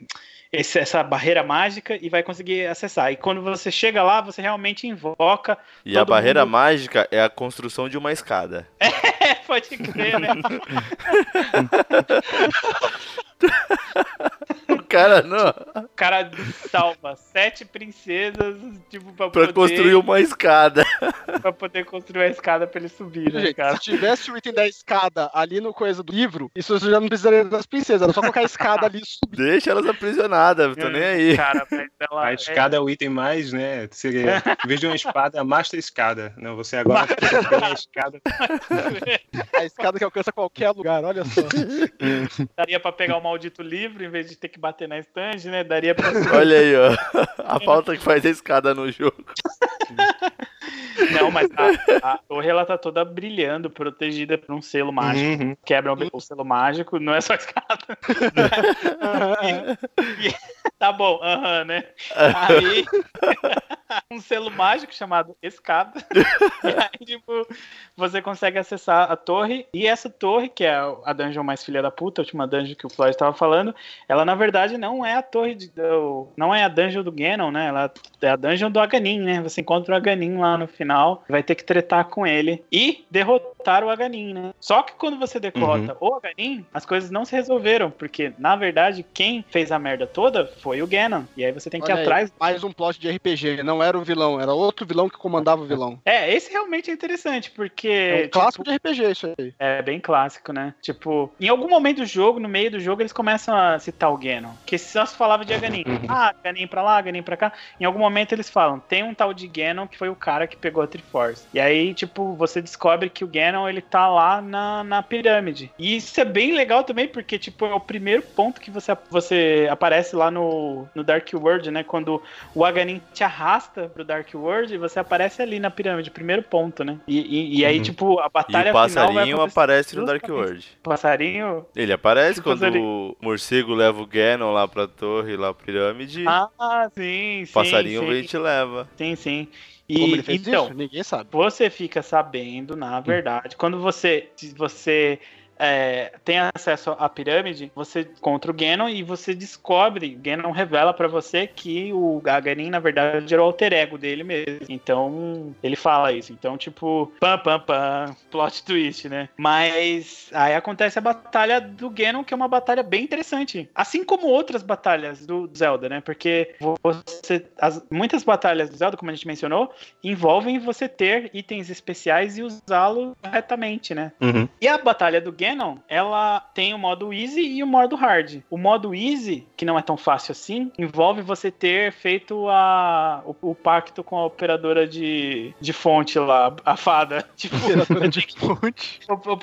você tem que jogar o arco lá pra você conseguir a, a- o arco A flecha de de prata. prata, né? E, ela, e, ele- e eles mencionam, eh, eu não sei se é a fada que fala que com a flecha Ela Sim, sim, ela Ela- fala. fala, essa flecha de prata você vai pôr um fim no Ganon. Então, tipo, fica a dica pra você, mano. Você precisa usar essa flecha no Ganon. Aí a primeira coisa que você faz quando vai tentar batalhar o Ganon, é jogar uma flecha nele, o que acontece? Flecha ricocheteia, cai no chão e não acontece nada. Nada. Eles dão, né, cara, a batalha é bem complicada do Não, Ganon. aí, aí assim, quando o Rapidão. Ganon tiver. A, a, a, mensagem, quando o Ganon tiver atordoado, você usa a flecha. O atordoado, ele fica azul só, por uns dois segundos. é muito Pô, rápido, isso é o né? atordoado, cara. Não, não- parecia que tava congelado, na verdade. Você tem uma batalha difícil com ele até um certo ponto em que ele fala pra você, beleza, você tá lutando bem, mas agora o bicho vai pegar de verdade. Aí ele deixa o, o- o cenário escuro, né? Você tem que ficar acendendo. Enquanto ele tá escuro, você não vê ele, ele fica invisível. E aí você Uhum. tem que acender as tochas antes pra E poder ele ver tira as ele. bordas da tela que você pode cair pro outro lugar. Cair e começar de novo, cara! Dar reset na batalha, velho. Esse foi o cara da mãozinha também que fez isso. Sim. É, o mesmo cara, né? O mesmo Foi o da mesmo mãe. cara, O ele mesmo falou, cara "Não, da Chegou mão." até aqui, vai se ferrar agora também. Mano, falta tipo, sei lá, quatro hits pra você matar o Ganon. Ou dois, ou um. Você bater no Ganon de um jeito que você caia pra fora do. Porque tem muito isso no Link to the Past. Tem vários inimigos que você bate, você ricocheteia longe, né? E aí você cai nos buracos. E, e o Ganon, ele é meio assim, ele é de feito de borracha. Porque quando você bate nele, você ricocheteia pra longe, né? E aí você cai no buraco e a luta reinicia, velho. Na verdade, se, se você ver, essa mecânica já foi é, mostrada pra você numa outra dungeon com aquela minhoca que só tem a cauda contra o ponto sim, fraco. sim. A Se nossa, você bater na é cabeça, ruim. ricocheteia, você pode cair e volta também. Essa mecânica já foi batalha mostrada. reinicia, é. E você É, enfrenta ela duas vezes, né, durante o jogo. Tem É, ela aquela aparece no, no, no castelo do Ganon. Eles já te treinam, eles já te treinam um pouco pra você saber, ó, vai ser mais ou menos assim, galera. Já pega XP aí, você Não, mesmo. aí o interessante é que assim, quando você enfrenta essa minhoca aí no castelo dela, é uns 7 hits, cara. No castelo do Ganon com a Master Sword lá dourada, é 2. É, né? Muito bom. É, Com certeza ela tem o mesmo HP, que é só você tá, você tá tipo, você fez Você upgrade só na deu um upgrade, né? É muito foda. E olha que sequência filha da puta pra matar o Ganon, né? Você precisa manter as duas tochas acesas pra poder ver ele. E aí você vai ter que bater nele com a espada pra que ele fique atordoado por um segundo, que nem o Floyd falou. E ser rápido bastante pra acertar uma flechada nele de prata nesse momento. E é tudo muito rápido. Então você tem que acender a tocha, depois trocar Duas tochas. acender duas tochas, depois você tem que trocar pra flecha, já ficar esperto, poder bater nele e já dar uma flechada e depois trocar pras, pras tochas de novo, porque você vai ter que repetir o processo. Então, Uhum. cara, e pra você sacar isso, né? Numa batalha em que vai ficar reiniciando e reiniciando várias vezes, né, cara? Realmente, se eu fosse apontar um defeito desse game, é esse. Tipo, ele é- não é um jogo muito claro. Ele, ele é muito difícil em todos os É. aspectos. cara. ele Tudo é não é claro, você tem que ficar acendendo as tochas. Não tem como ser claro. Porra, Camargo, parabéns. Não, caralho. Olha! Estou aplaudindo nesse momento. Ah, meu Deus. Já que a gente falou pra caralho de tudo isso e um pouco de, de Link to the Past, é, pra finalizar, vamos citar rapidinho cada um momento foda do game que você achou, meu Deus, como eu sou inteligente, ou então, tipo, que foda isso. E aí a gente encerra o programa. Show. Posso até começar aqui. Manda lá. Cara, um momento, assim, eu não, eu não, não posso dizer que esse jogo ele tem um momento que fala pra mim, ó, é foda. Olha, um momento que fala, cara, esse jogo é foda. Esse jogo ele tem. Ele inteiro é um momento, Feito cara, que disso, você fica. Que fala, porra, esse jogo é é uma obra de arte que não precisa de um momento só pra dizer. Tanto que o final é simplório pra caramba. É, mas todo o resto, cara, A é, é- é muito vale o Ah, é, a jornada inteira ela é muito perfeita. Então eu não consigo falar um momento. Porque cada momento te dá um pouco de, de felicidade quando você conclui. Tem os castelos no Dark World que são muito difíceis. Que você, lógico, tipo, passar o sétimo castelo vai ser muito mais difícil do que passar o primeiro. Mas até aí é uma progressão, né? Cara, mas talvez matar o Ganon no final você sente aquele falar, porra, acabei, cara. Consegui. é, é o momento que vai te. Que, que é o final do jogo que tem que te dar o- a glória glória máxima, né? Tem que Uhum. dar. Mas ele é muito perfeito em muito, quer dizer, em todos os momentos possíveis do jogo. Então, esse jogo, é- acho que não tem um momento só. Talvez o final, mas sem muita convicção. Então, beleza. Camargo, que você pode citar um momento de, de, de fodice do game que Cara, você achou muito. Meu momento, eu até falei quando a gente foi na sua casa lá, é, foi basicamente... a- Hum, hum. Você Aquele tava também, dia Floyd, não vem não, Floyd, você é. tava também. Foi um É. É, foi uma suruba, né? não foi só nós. O, o, Dan, o Danz, infelizmente, não pôde comparecer, mas na próxima, quem sabe? Né? Não Ah. quis ir, safada. Que eu falei, a primeira vez que o. a- na- no primeiro. Como é que é? É o Palácio do Leste lá, que. A primeira dungeon pra pegar o primeiro pingente, que eu falei ainda, que eu achei super legal. Esse negócio de. A primeira vez que eles mostram que você vai pegar uma arma especial pra derrotar o chefão daquele local. Você pega o arco e flecha e, meu, a diferença de hit que um arco e flecha dá pra aquelas estátuas de que ficam pulando pra espada é enorme. Ali você já tem o primeiro insight, ó, isso vai acontecer mais vezes. Você pegar algo especial pra poder ser usado depois contra o chefão e no meio das fases. Eu acho que é só por dar esse pri- primeiro insight assim, eu acho que é uma parte legal que eu gostei. Não, foda. Muito Também foda, sem é. convicção, né? É um Não, cara, é que isso, isso vai se do jogo. repetindo, isso vai se repetindo em várias dungeons, mas aquele é o primeiro momento, então eu acho que ele ficou um pouco mais marcado. Sim, Tô sim, te zoando, Camargo. Calma, cara. O, o ficou tristinho e quer que todo mundo fique triste agora também, tadinho. É, Não, é, eu- ele tá com depressão pós-game. Quando você termina um game que é muito bom, você fica com absti vai ter aquela abstinência. Você entra numa dece- na Não, depressão, isso- cara. na- verdade eu já tô pensando qual o próximo Zelda que eu vou jogar. Porque na verdade eu não joguei o do NES, o único que eu fechei foi esse. Eu não joguei nenhum do NES, eu não joguei o Ocarina, então você fica, pô, eu quero dar Vamos seguimento à mais, série. cara. Né? Cara, Então, o Karina é foda. ou não cheguei eu a até, na verdade, cara, eu toparia fácil jogar o, o Link to the Past de novo. Esse jogo é muito bom. Cara, Force Words, né? E o, e o Link to the Past, o- ele não chama Link to the Past Force Words, é o, é o Force Words, né? Que é, é uma versão do Link to the Past pra Game Boy que foi feita pra se jogar com aquele cabo de Link, né? E que Olha é aí. Ah, não, quatro Force- links, cara. É, Force o é, Force né? Words ele é separado. É a versão que eu tenho no, no meu emulador. Force Words é um jogo e o A Link to the Past ele vem de brinde no jogo. Exatamente. Mas olha que Tem- legal, e né, teve cara? o Triforce Heroes agora, que são pra três jogadores no 3DS. Que é baseado nesse Force Words aí. Que É. Force Words fez bastante sucesso, cara. Force Words saiu pra GBA, depois eu acho que ele saiu pra GameCube também, uma versão.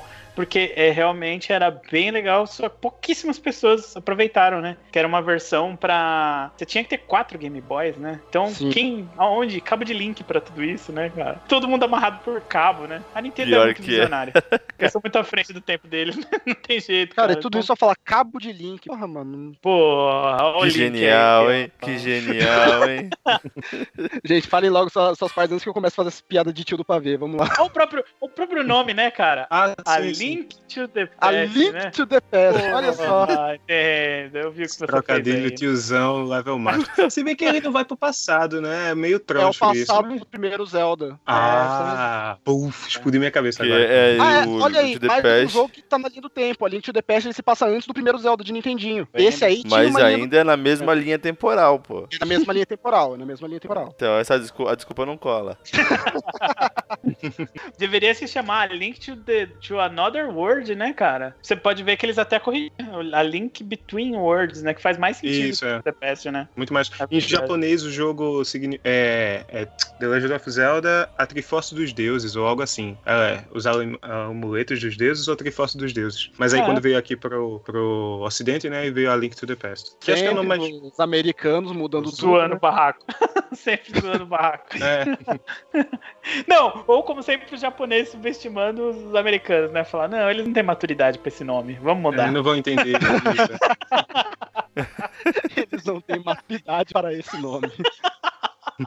tipo isso. né? maturidade esse nome. Tans, agora você, cara. Qual Ah, foi sim. que explodiu sua cabeça no game? O melhor momento, eu queria citar talvez uma dungeon ou outra, mas eu vou guardar pra. Assim, nada, nenhuma delas supera. Ó, o não começo guarda do porque jogo não vai tudo cast de A Link Não. to the Past, não, nunca cara. mais. nunca mais a gente vai falar desse game. Não é guardar, é. Tipo Daqui assim, a umas tem- duas semanas que o Mr. Luca vai obrigar todo mundo a falar sobre Link Between Worlds. Mas o melhor momento do jogo é o início dele. É muito bem feito a, a narrativazinha, sabe? Você acordar com a mensagem de ei, alguém tem que me ajudar, tô aqui, você é um. Você tem que me ajudar, tal. Você sai, tá chovendo, aquela música tensa, você se infiltra pelos jardins ali do castelo, encontra uma, uma entrada pro calabouço, encontra seu tio morrendo, que lhe dá a espada, né? E você salvar a princesa logo na primeira parte. Logo, você salva a Zelda logo no primeiro momento. E... Camargo, o jogo podia acabar ali, né, pra você. Podia, não, tranquilo. Cara, você tem, você tem esquizofrenia, cara. Você tem esquizofrenia. Você invade um local, seu tio morreu. Você... Não, meu tio morreu. Vamos enterrar ele? Não, vamos, vamos seguir todo mundo. Uh, você escuta uma voz, cara. Quando vem me ajudar. Tá, tá chovendo, mano. Você sai sem guarda-chuva. moleque. Ah, mano, dá licença. Eu quero, ver, eu quero ver a voz do além. Passa, mano, eu quero dormir. ver a voz do além que vai me tirar da cama no, na noite de chuva, cara. o momento mais feliz do Danza é a parte da esquizofrenia do menino, quando ele começa a ter os problemas mentais dele. Mas, porra, é muito, eu acho muito bem mensagem telepática ia me tirar do, da cama. Por isso, isso explica porque não se chama a Floyd to the Past, né? O, o Floyd acordar, nosso mundo mudou. O que aconteceu? Foda-se. Ah, foda-se, eu vou continuar dormindo. Não, fala, eu até salvaria o mundo, na moral, mas chovendo não dá, mano. De noite, beleza, até beleza. Mas chovendo não dá, mano.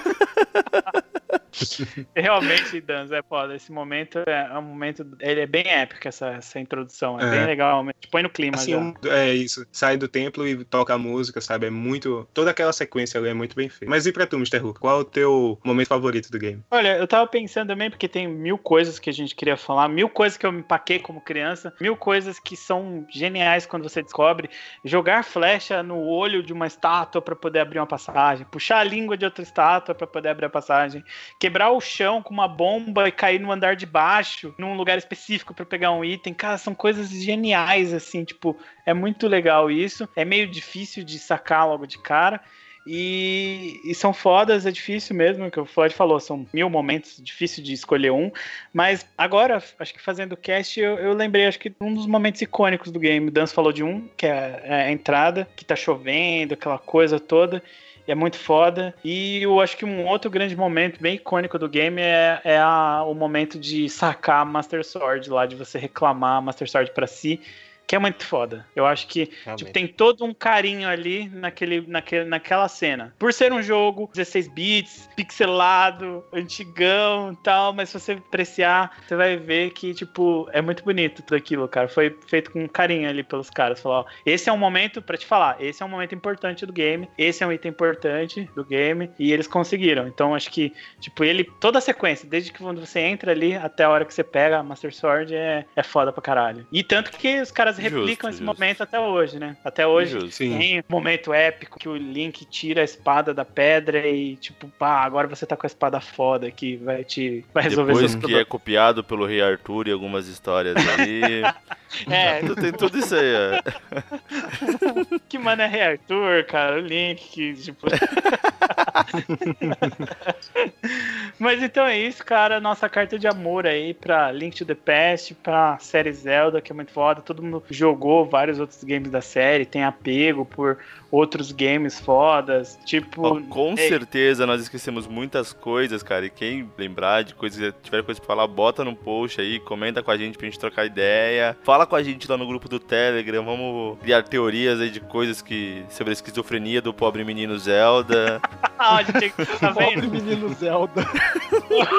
pobre menino Zelda, que acha que tá... O menino que não tem identidade até hoje, cara, 25 anos. 25 30 anos atrás de identidade aí. É, então vamos teorizar. Vamos fazer uma teoria melhor aí do que essas malditas linhas temporais aí, cara. Então, beleza, galera. Valeu, obrigado. Foi muito foda gravar hoje com vocês. Valeu, galera. Até o próximo programa. Tchau. Beijo no cotovelo. Falou, tchau. Falou, tchau.